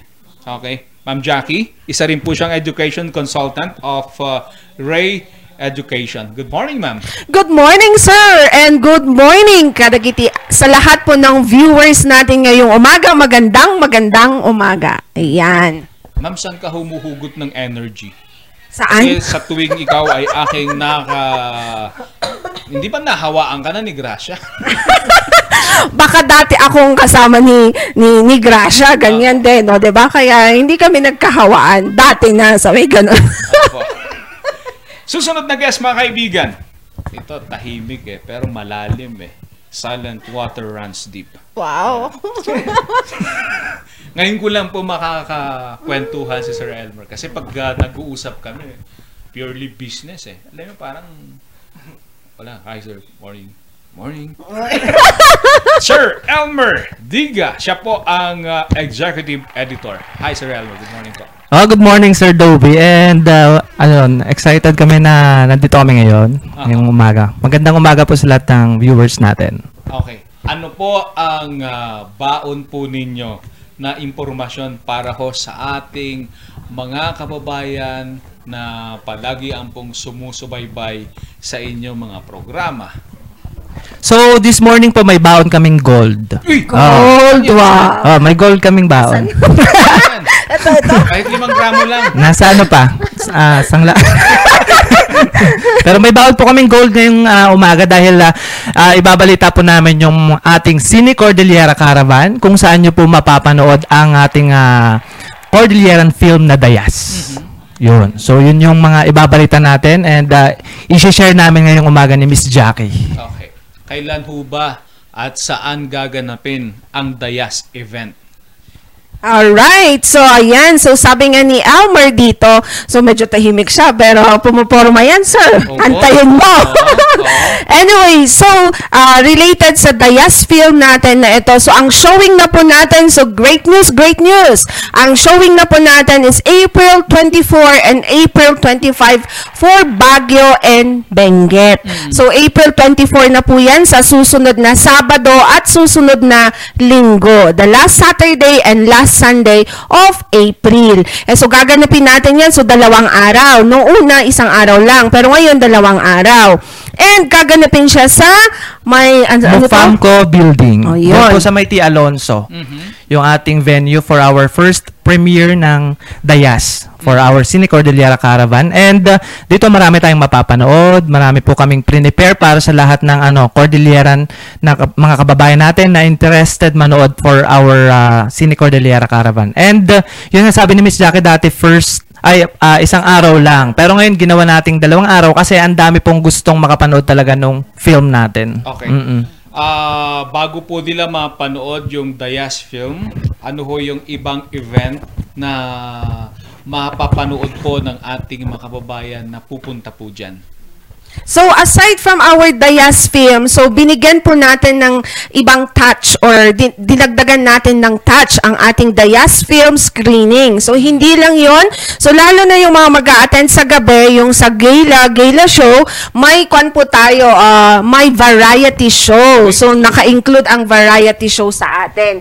Kaya, so yung mga gustong bumili ng ticket, mag-reserve na kayo or bumili na kayo para sa ating gala show. Kasi may, ah, ano to? Variety show. And of course, may kwan din tayo. Anong tawag nito? May, um, ah, ano na yun? Ah, may meet and greet tayo with our Cordilleran artists or talents. Ayan. So, ibig sabihin, makakakwentuhan po nila, mayayakap nila. Yes, wow. Wala- Yakap, bawal ang yakap Oo. ngayon, sir. Physical distancing. Virtual na lang. Virtual, yeah. Okay. So makakakwentuhan po nila si Carrot Man. Yes, of course makakakwentuhan nila ang ating ang ating nag-iisang carrot man of the Philippines and syempre yung mga ibang Artists. talents natin or artists natin. Ayan. Sir Elmer, yun pong variety show, sino-sino yung mga performer po natin? Ah, for our performers po, hindi ko muna sasabihin. Para ano, para talagang abangan nila. Pero eh, ang mga mapapanood kasi natin diyan, meron tayong since variety show po ito. since variety show ito, ah meron tayong mga ah, parang concert siya, may concert tayo and then meron tayong mga ah, iba pang ihahanda. Like siguro may acting siguro tayo diyan. And speaking of acting kasi since variety show rin po ito, magkakaroon din tayo ng audition for our local artist, yung mga Cordillerans na gusto ring maging part ng next projects natin for Cine Cordillera. Okay, audition dahil meron kayong binubuong bagong pelikula. Yes po. At syempre, gaya ng dati, yung pelikulang yan, secret pa rin. Secret muna para exciting. Ah, so, yung pong ating mga kababayan na gusto hong manood niyan, ah, meron ho ba silang website na pupuntahan? Meron ho ba silang pupuntahang ah, Facebook page, number na pwede ho nilang tawagan at magkano po yung kanilang kailangang ihanda? Okay, for our ano, for our website, ah, ginagawa pa lang natin yung website. But we have our social media accounts para po doon kayo mag-inquire, doon niyo malalaman lahat ng next events natin, lahat ng mga ah, o yung details ng ating mga event for Cine Cordillera. So pumunta lamang po kayo sa Facebook page ng Cine Cordillera. And then we uh, we also have our uh, YouTube channel. Doon din malalaman niyo yung ibang details. So kung may mga gusto pong bumili ng tickets for our matinee, for our gala, pwede niyo po kaming i-message directly sa Cine Cordillera Facebook page. Okay. Yun. Siyempre, marami dyan ang gustong manood dahil gusto nilang ah, ah, makita yung Dayas film. Ang tanong ngayon, ilan ho ang capacity? Or ilang manonood lang ang pwede nyo tatanggapin? At ano po yung mga requirement na kailangan nilang dalhin kapag sila po ay manunood? Ayan. So, syempre, since naka-IATF pa rin tayo, so we are following the guidelines na binibigay po sa atin ng IATF. So, ang kaya kami nag uh, nagkakaroon ng reservation or online ticket reservation or buying na ng mga tickets para makontrol talaga natin yung crowd because ang, ang papapasukin lang talaga natin kasi ang allowed lang naman talaga is 30%.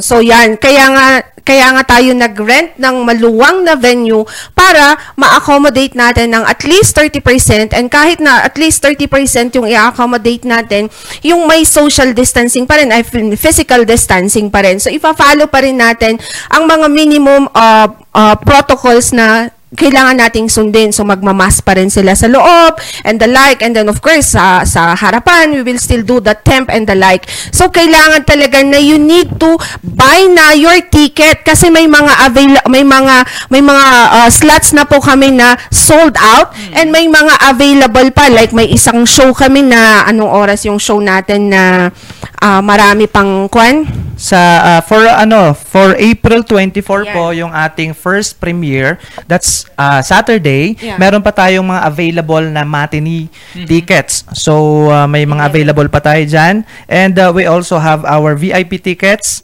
Mhm. Okay, so dun muna tayo sa matinee, Miss Jackie, no, para alam nyo po kung magkano yung ipiprepare nyo, kung magkano ba yung tickets natin. For matinee, for uh, April 24, that's 450 pesos po for matinee. So anong oras tong uh, matinee natin? Gaganapin yan 11 a.m. to 12 noon. Mm-mm. Okay po? So kung sinabi natin kasi nating uh, matinee kasi, ano lang po ito ah, ah, dun yung papanoorin niyo lang po mismo yung film, yung Okay. si- yung ah, Dayas film natin. So yun lang yung mapapanood nyo. Pero since ah, meron din naman tayong mga artist na diyan, mamimit nyo rin pa rin, marin, ma- mamimit nyo pa rin po sila. Okay po. And we also have our VIP tickets. For our VIP, we have 500 pesos. Meron pa tayong 10 slots for our ah, VIP na 500. And then meron din tayong 800 pesos. Meron pa po tayong 5 slots Mm-mm. for our 800 pesos. That's matinee po, no? 11 a.m. to 12 noon. Okay, and we also have, Miss Jackie, our April uh, 24 na uh, gala. Of course, may gala tayo for April 24. Ang available pa natin for gala, we have 800 pesos. Yun po. Nasa third row po itong V- uh, VIP na 800 natin. And then we also have 1,000 pesos. That's uh, 10 slots pa. And 1,500, isang slot na lang yung natitira natin for one uh, for our VIP na 1,000 1,500. Ah, meron ho bang ah, ah, inclusion po yan? Like, ah, meron silang ah, parang ah, free food? Ganun? Yes po. Yun. So for our ano VIPs, may mga aside from you will going to meet our our uh, Cordilleran talents, our actors and actresses. So meron din tayong mga merch na ibibigay No. included doon sa inyong uh, VIP tickets. Okay. For our ano naman sa mga matini uh, 450 pesos natin na tickets, meron tayong mga mer- merchandise doon na pwede nyong bilhin mismo doon sa ating venue. And marami pa po tayong mga partners na pwede nyong ano doon, pwede nyong mabilhan ng mga food nyo. So mag-enjoy talaga kayo that day. Okay, saan po makakabili ng ticket at sino ho ang kanilang pwedeng tawagan? Ayan. So, syempre, makakabili po kayo ng ticket nyo through our Facebook page. Pwede po kayo, pwede nyo mong i-message agad-agad diretso ang Cine Cordillera. On even right now, pwede kayong mag-comment dyan and pwede kayong magpa-reserve na kung ilang tickets ang kukunin nyo. Or you can message us at 0917-192-7626. Pwede nyong i-contact yung number na yan at sabihin nyo kung ilang matinee, matinee ticket, ilang gala ticket ang kukunin nyo and for what time. Or kung gusto nyo din ng VIP ticket na sinasabi natin or sponsorship, sabihin nyo din po kung ah, dyan po sa number na yan 0917-192-7626 or message us again sa Cine Cordillera Facebook page. Okay. Sir Elmer, nabanggit mo kanina yung merchandise. Yes po. Okay, meron ako niyan. Ah, wow. Yan, okay. Ay, nauna na si Sir Dobby. Merchandise, Yan ang sinasabi po ninyo. Wow. Okay. Doon po sa 1,000, kasama na ho ba to? Yes po. May mga ganyan tayong inclusion sa ating Hindi, ano. ba? Hindi. Kasama ba to doon sa inclusive? Hindi. ah, For VIP, sa, Sa sa gala, meron tayo sa gala. May mga inclusions tayong ganyan sa gala. And for our VIPs kasi, may gift po talaga si Miss Jen. Oo, aside from our mer- merch na available, meron siyang ibibigay na gift for at ah, sa for our VIPs. Okay. Yung Dayas merchandise na gaya po nito, magkano po ito? That's 1,000 pesos for our ano. Okay, 1,000 pesos. Okay. Ah, mag-ingat kayo sa presyo. Baka mamaya may memo kayo. Ang dami namin hawak pa Okay, 1,000. Sigurado Para hindi po kami magkamali. Wait lang. Magkukodigo ako. Okay, 1,000 Mahirap na. pesos. That's 1,000. Last price. Wala. Yun talaga. Ganun talaga? Hanga awanti tumawa din takwa pang pang ano natin yan pang tulong natin sa, sa ating ano sa ating filmmakers and sa ating talents. Okay. Yes po. When you say tulong, ah, ito yung yung kita dito gagamitin na Mm-mm, ah, para sa atong ah, next projects po natin project, mm, for our Cordilleran para talents. makapag-generate pa tayo ng additional job. Yes, Ah, yes po. Okay. Ah, pag-usapan ho natin ito because I find this merchandise very appealing. Mhm. Ah, ano po yung mga laman niya? Okay, it, ito po. Ah, parang kopita ba ang tawag dito? Ano yung jigger? Ah, Jigger. Ah, yan. Okay. Jigger. Okay, dito nilalagay yung mantika pag magluluto ka. okay?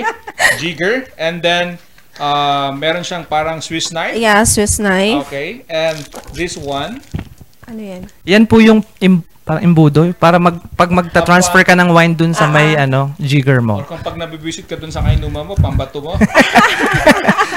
At ito, Ay, yeah. Gagamitin mo yan para mag-transfer ka dyan ng wine or Ng ng wine. alak. Kasi nga, Ayan. matatapon. Mahirapan ka Yes. mag, ano, Oo. mag-transfer ng wine. Okay. Or Paano alak. naisip dito? Ah, sino nakabuo ng project na ito? Of course, our director pa din, si Miss Jen. Kailangan kasi, ano, dito kasi, kasi sa Cordillera, malamig, di ba, Sir Dobie? So, mar- maraming mahilig talaga ng wine and uh, alak. Kasi kailangan na- natin ng pampainit ng katawan. So, yun yung naisip namin. And since Cordillera to, connected pa rin siya sa Cordillera kasi sa weather natin. Mm. Ayan. Okay, ang tanong na naman dyan, Yes, sir. Ano yun? saan po sila makakabili? Ayan pa rin. Saan po kayo makakabili? Good news again. You can, our, ang merchandise po ng Dayas is available na through Shopee. Ayan. O, diba? So, naka-Shopee na rin po tayo. So, pwede kayong mag-order.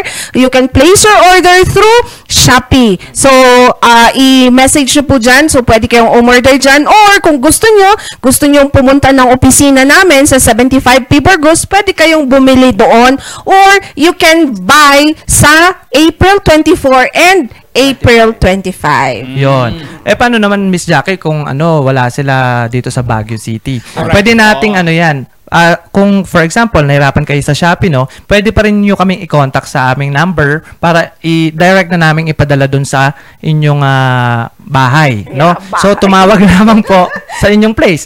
Tumawag lamang po kayo sa aming number, okay? 0917 192 7626. Ayun. 0917-192-7626. So, dyan po kayo pwedeng umorder. Okay, ano pa ho yung ibang Dayas merchandise? So, meron din tayong mga notebook. Yun. Oh, notebook. Yung notebook natin, Sir Dobie, ano siya, gawa siya sa bamboo yung cover niya. Oh, bamboo pa rin kasi Cordillera pa rin. Very Cordilleran pa rin yung ano niya, yung style niya. And may kasama na yung ball pen. Okay po. Aside from our notebook na magkano ba yung notebook natin, Miss Jackie? 150 pesos yung notebook natin na bamboo. Meron din tayong ah, yung pinakamura natin is foldable foldable fan. May foldable fan tayo, no?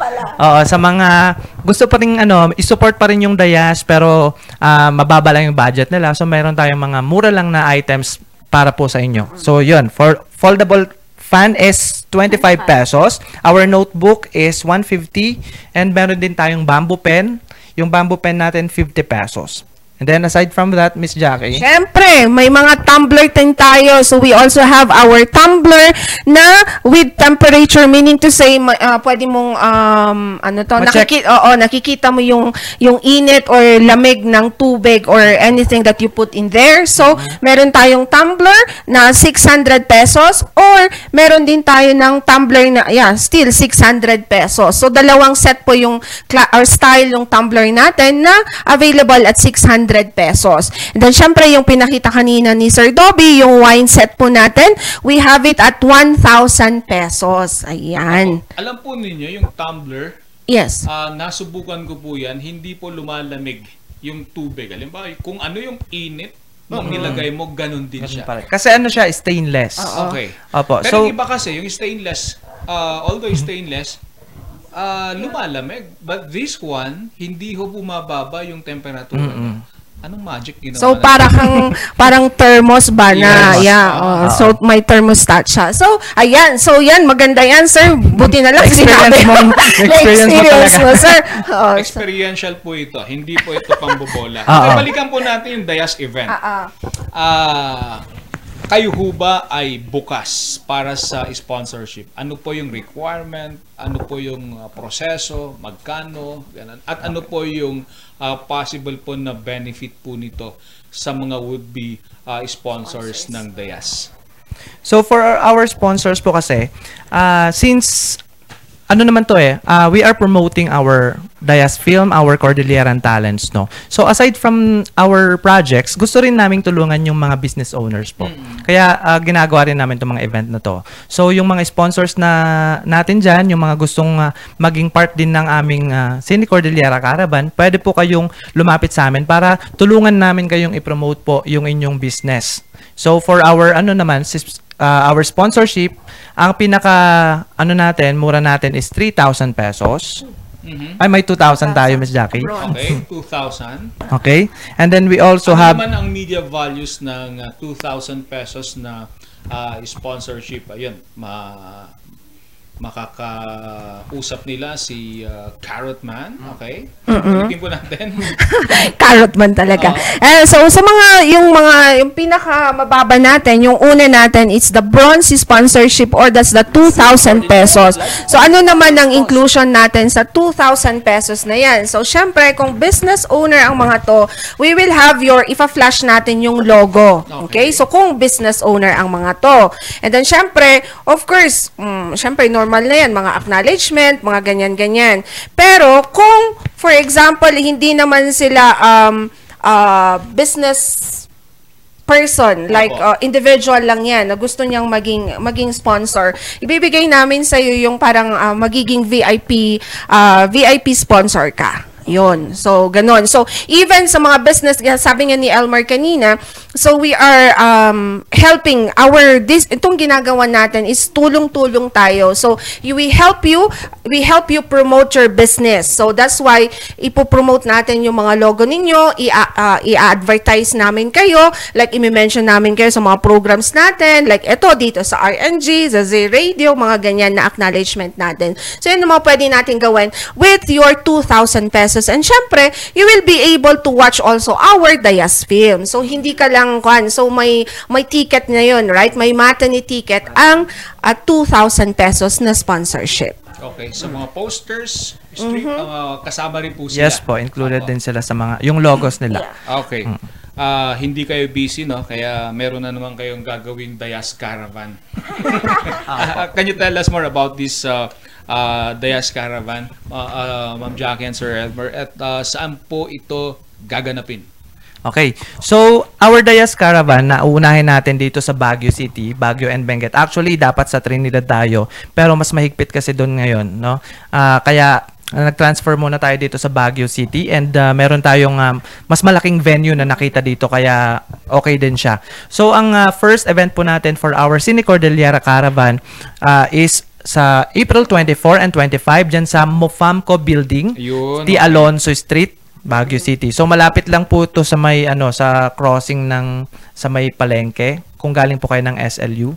Yon yung first crossing natin doon malapit lang yung venue natin doon. And uh, yon marami tayong abangan diyan for our first caravan. Meron tayong uh, variety show para sa inyong lahat po para mas ma-enjoy natin yung ating uh, caravan.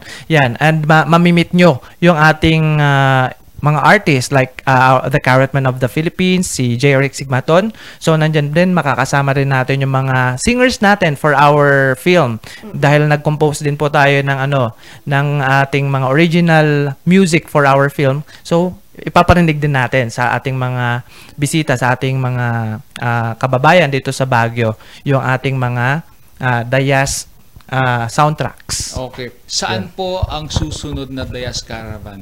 Ang susunod na Dayas Caravan natin ay dyan sa Bontoc Mountain Province. Eh ngayong April din yan, April 30. Pero, ah ah, kwan muna, pangalan nito. Ah, update, basta, April 30 ang schedule natin dyan sa Bontoc Mountain Province. So, pupunta naman tayo sa Mountain Province. And after ng Mountain Province, pupunta tayo sa may Ilocandia. Ayan. So, sa La Union. Abangan nyo kami dyan sa La Union, Ilocos Sur, Ilocos Norte, Pangasinan. Ayan. So, pakaabangan nyo kami dyan sa mga lugar na yan. Grabe, no? Talagang sunod-sunod ang mga event ng uh, BU.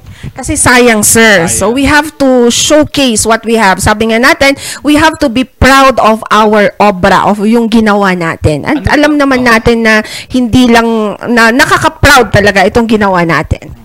Ano po ang nagbibigay po sa inyo ng inspirasyon para gawin ang lahat ng mga ito dahil kahit na meron ho tayong ah, hinaharap na pandemya pero talagang hindi po kayo sumusuko sa pagsasagawa ng iba't ibang event? Ah, even before naman magkaroon ng pandemic, Sir Dobie, Opo. meron na tayong mga ginagawang event for Cordillera talaga. So we have our maestra uh, sa mga teachers natin dito sa Pilipinas. Ginawa natin yan as ah, theatrical ah, and musical ah, show diyan po sa convention. So ah, ang pinaka ano kasi natin dito, pinaka gusto nating i-deliver para sa ating mga kababayan aside from we have the Roy Casa group of companies ah, as a business for uh, international education and uh, real estate, gusto din nating i-share yung talents ng ating mga kakailian, yung mga taga rito sa Baguio, our Cordilleran talents, yun po. And uh, gusto nating maipakita talaga kung ano yung meron ang Cordillera no? Kasi maraming ano, hindi, hindi talaga kilala yung mga talents natin dito sa Cordillera. And for this film Dayas, we discovered na yung talents dito sa Cordillera is talagang unique. Ah, paano natin nasabing unique? Kasi kahit first time nilang mag-act sa ganitong klase ng film, kaya nilang i-deliver. Kasi may hugot talaga sila. Alam nila kung paano nila ah, suportahan yung isa't isa, paano nila gustong i-promote yung kanilang culture, paano nila ilabas yung ah, pagiging Cordillera nila. So napapakita talaga nila on the spot kahit first time nilang mag-act. And yun, nagkaroon si Miss Jen ng mas na-encourage siya na i-promote pa natin yung ating ah, culture, yung ah, ating talents and syempre para mas matulungan pa natin sila mas ma ma-mold natin sila para mas maging ah, ma- mapunta sila sa bigger picture ng industry na to. Okay. Yun. Isa pa hong tanong, usap-usapan ngayon, marami ho ang naiintriga dito po sa unang MTV ni Kurt. Na ang ang title po niya is Minsan Mali Din ang Tadhana. Oh, yeah. Ay, makaka-relate si Miss Jackie dyan. Alright, so yes, usap-usapan. Anong gusto nyong malaman? So abangan nyo po ang first MTV or ang a- album ni ah, first MTV ni Kurt J. Uslar na minsan mali din ang tadhana.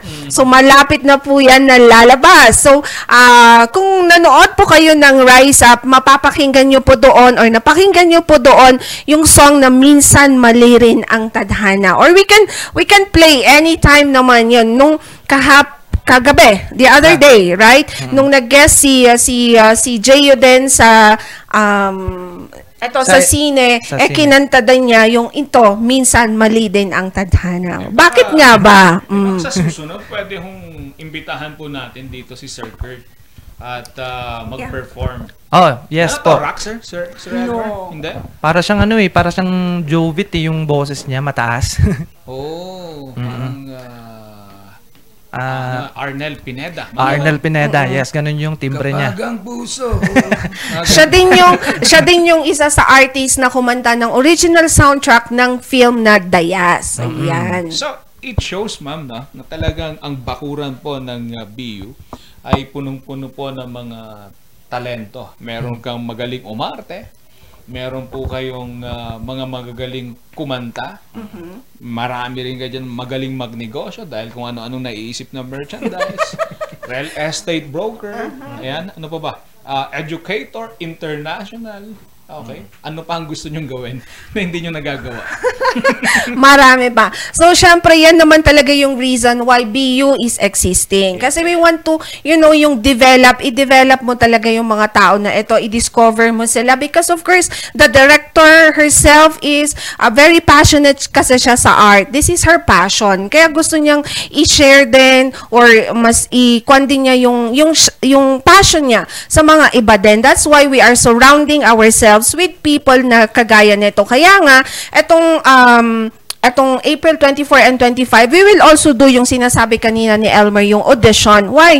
Because we want to have more. Gusto pa nating i-discover yung mga iba. At dagdagan din itong mga tao na meron na tayo ngayon. Para kasi alam naman natin na hindi lang sila. And we are so proud, we are so happy na maraming mga Cordilleran talents ang nag excel not only here in the Philippines but even outside or international. Sir Yan. Albert, oh, may profile siya pang artista. Na? Sinisilip ko kanina. Sir Albert, uh, same question. Yes po.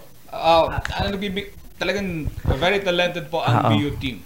Ah, si Miss Jen kasi since nag-start din siya sa ganito, Mm. sa ah, may passion siya as an artist talaga. So gusto niyang i-share din natin ah, sa kanya kung ano yung mga pwede pa nating ah, ibigay sa tao. Kasi ah, hindi natin alam na baka dito talaga tayo mag-start, dito tayo mag-grow as a person and uh, minsan na-discover din natin na uh, this kind of uh, passion, ito pala yung makakapag-inspire sa ibang tao para mabago natin sila.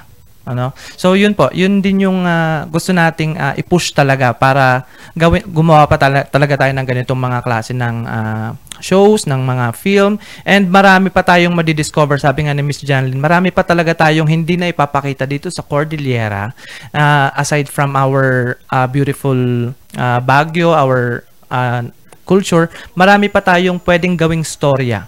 Like for our Dayas, uh, since the, yung istorya natin doon, nakafocus pa lang sa isang tao yan. No? So, ibig sabihin, yung lahat ng ano characters natin na yon, meron silang kanya-kanyang storya sa buhay, which is very Cordillera yung stories nila. So, yon continuous nating ah, hahanapin yung mga characters na yon para mai-continue natin yung story nung Dayas. Para maikwento talaga natin yung buhay ng Cordillera. Kaya po, ah, continuous yung ating audition. Okay. Marami pa ho tayong dapat pag-usapan. Marami pa ho tayong dapat pagkwentuhan pero talagang ah, limitado po yung ah, ah, ating ah, oras. Sa mga kababayan po natin na marami po ho mga gustong malaman, gustong mapanood at gusto pong ah, ah, maitanong sa inyo pong team, ah, saan po kayo pwedeng ah, makontak? Ayan. So bago ko makalimutan, At mapanood, ma'am. Ayan, thank you sir. So bago ko makalimutan kasi syempre yung sinasabi natin na, na streaming natin or showing natin is face to face yung dayas. Pero yung mga kas paano naman yung mga kasama natin or mga kailan natin na mga OFW na hindi sila pwede. So wag po kayong mag-alala because meron din tayong live streaming. So we will just pwede nyong mapanood pa rin ang dayas film na ito na through online. So we will just send you the link. Kaya Still, bumili po kayo ng mga tickets natin or i-contact nyo po kami para malaman nyo po kung paano namin isi-send and how much po ang um, ang ticket pa rin. Eh, Siyempre, ibang usapan dyan. Siyempre, hindi na peso-peso. Ida-dollars na natin yan. Iko-convert natin ng dollars. Like sa Hong Kong, ilang Hong Kong dollars, ilang USD, ganyan, or ilang pounds ang gagamitin natin. So, i-message nyo lang po kami sa aming mga ah, sa aming Facebook page na Cine Cordillera. So yun po yung um, ah, Facebook page po natin official Cine Cordillera or message us at 0917-192-7626. Ayan. Para official na official. Sir Elmer. Yun po. So, para ma-update din po yung mga gusto pa pong ah, humabol na bumili sa ating mga tickets, ang available na lang po sa ating ah, ah, April 25 is yung ating matinee. And then, we uh, meron pa tayong 10 for our gala. Yun po, yung gala natin, meron pa tayong uh, 10 slots for 500 pesos. And then we have 800 available po, po yung 800 natin. Meron din tayong 1,000 1,500 okay po. And for our ano naman po for our April 24 ang available po natin is matinee. Marami pa po tayong 450 pesos for our uh, April 24 kaya pwede pa po kayong humabol. I-contact nyo lang po yung uh, sinabi ni Miss Jackie kanina 0917 1927626 yun Even yung April 25, mm, ah, open pa yung matinee natin. Yes po. Okay. And sa mga gusto pa rin pong uh, matulungan namin yung kanilang business, open pa rin po kami for sponsorship. Meron tayong 2,000, meron tayong 3,000, meron tayong uh, 5,000, 10,000, 20,000 and above. Yun. Kung gusto niyo pong i-promote ni Miss Janlyn, our director sa ating Dayas, kung gusto niyo pong i-promote niya yung inyong mga business, pwede po kayo dun sa 20,000. And uh, yun, gagawin niya talaga yan ng paraan para mas ma-promote natin yung inyong business. Yun po. At uh, we are very thankful din sa mga sponsors natin ngayon na existing kasi uh, from our Rise Up event, yung ibang uh, event natin, nag-sponsor na sila noon. Hanggang ngayon po, sinusuportahan nila yung mga projects ng Ray Casa Group of Companies. Kaya maraming maraming salamat po.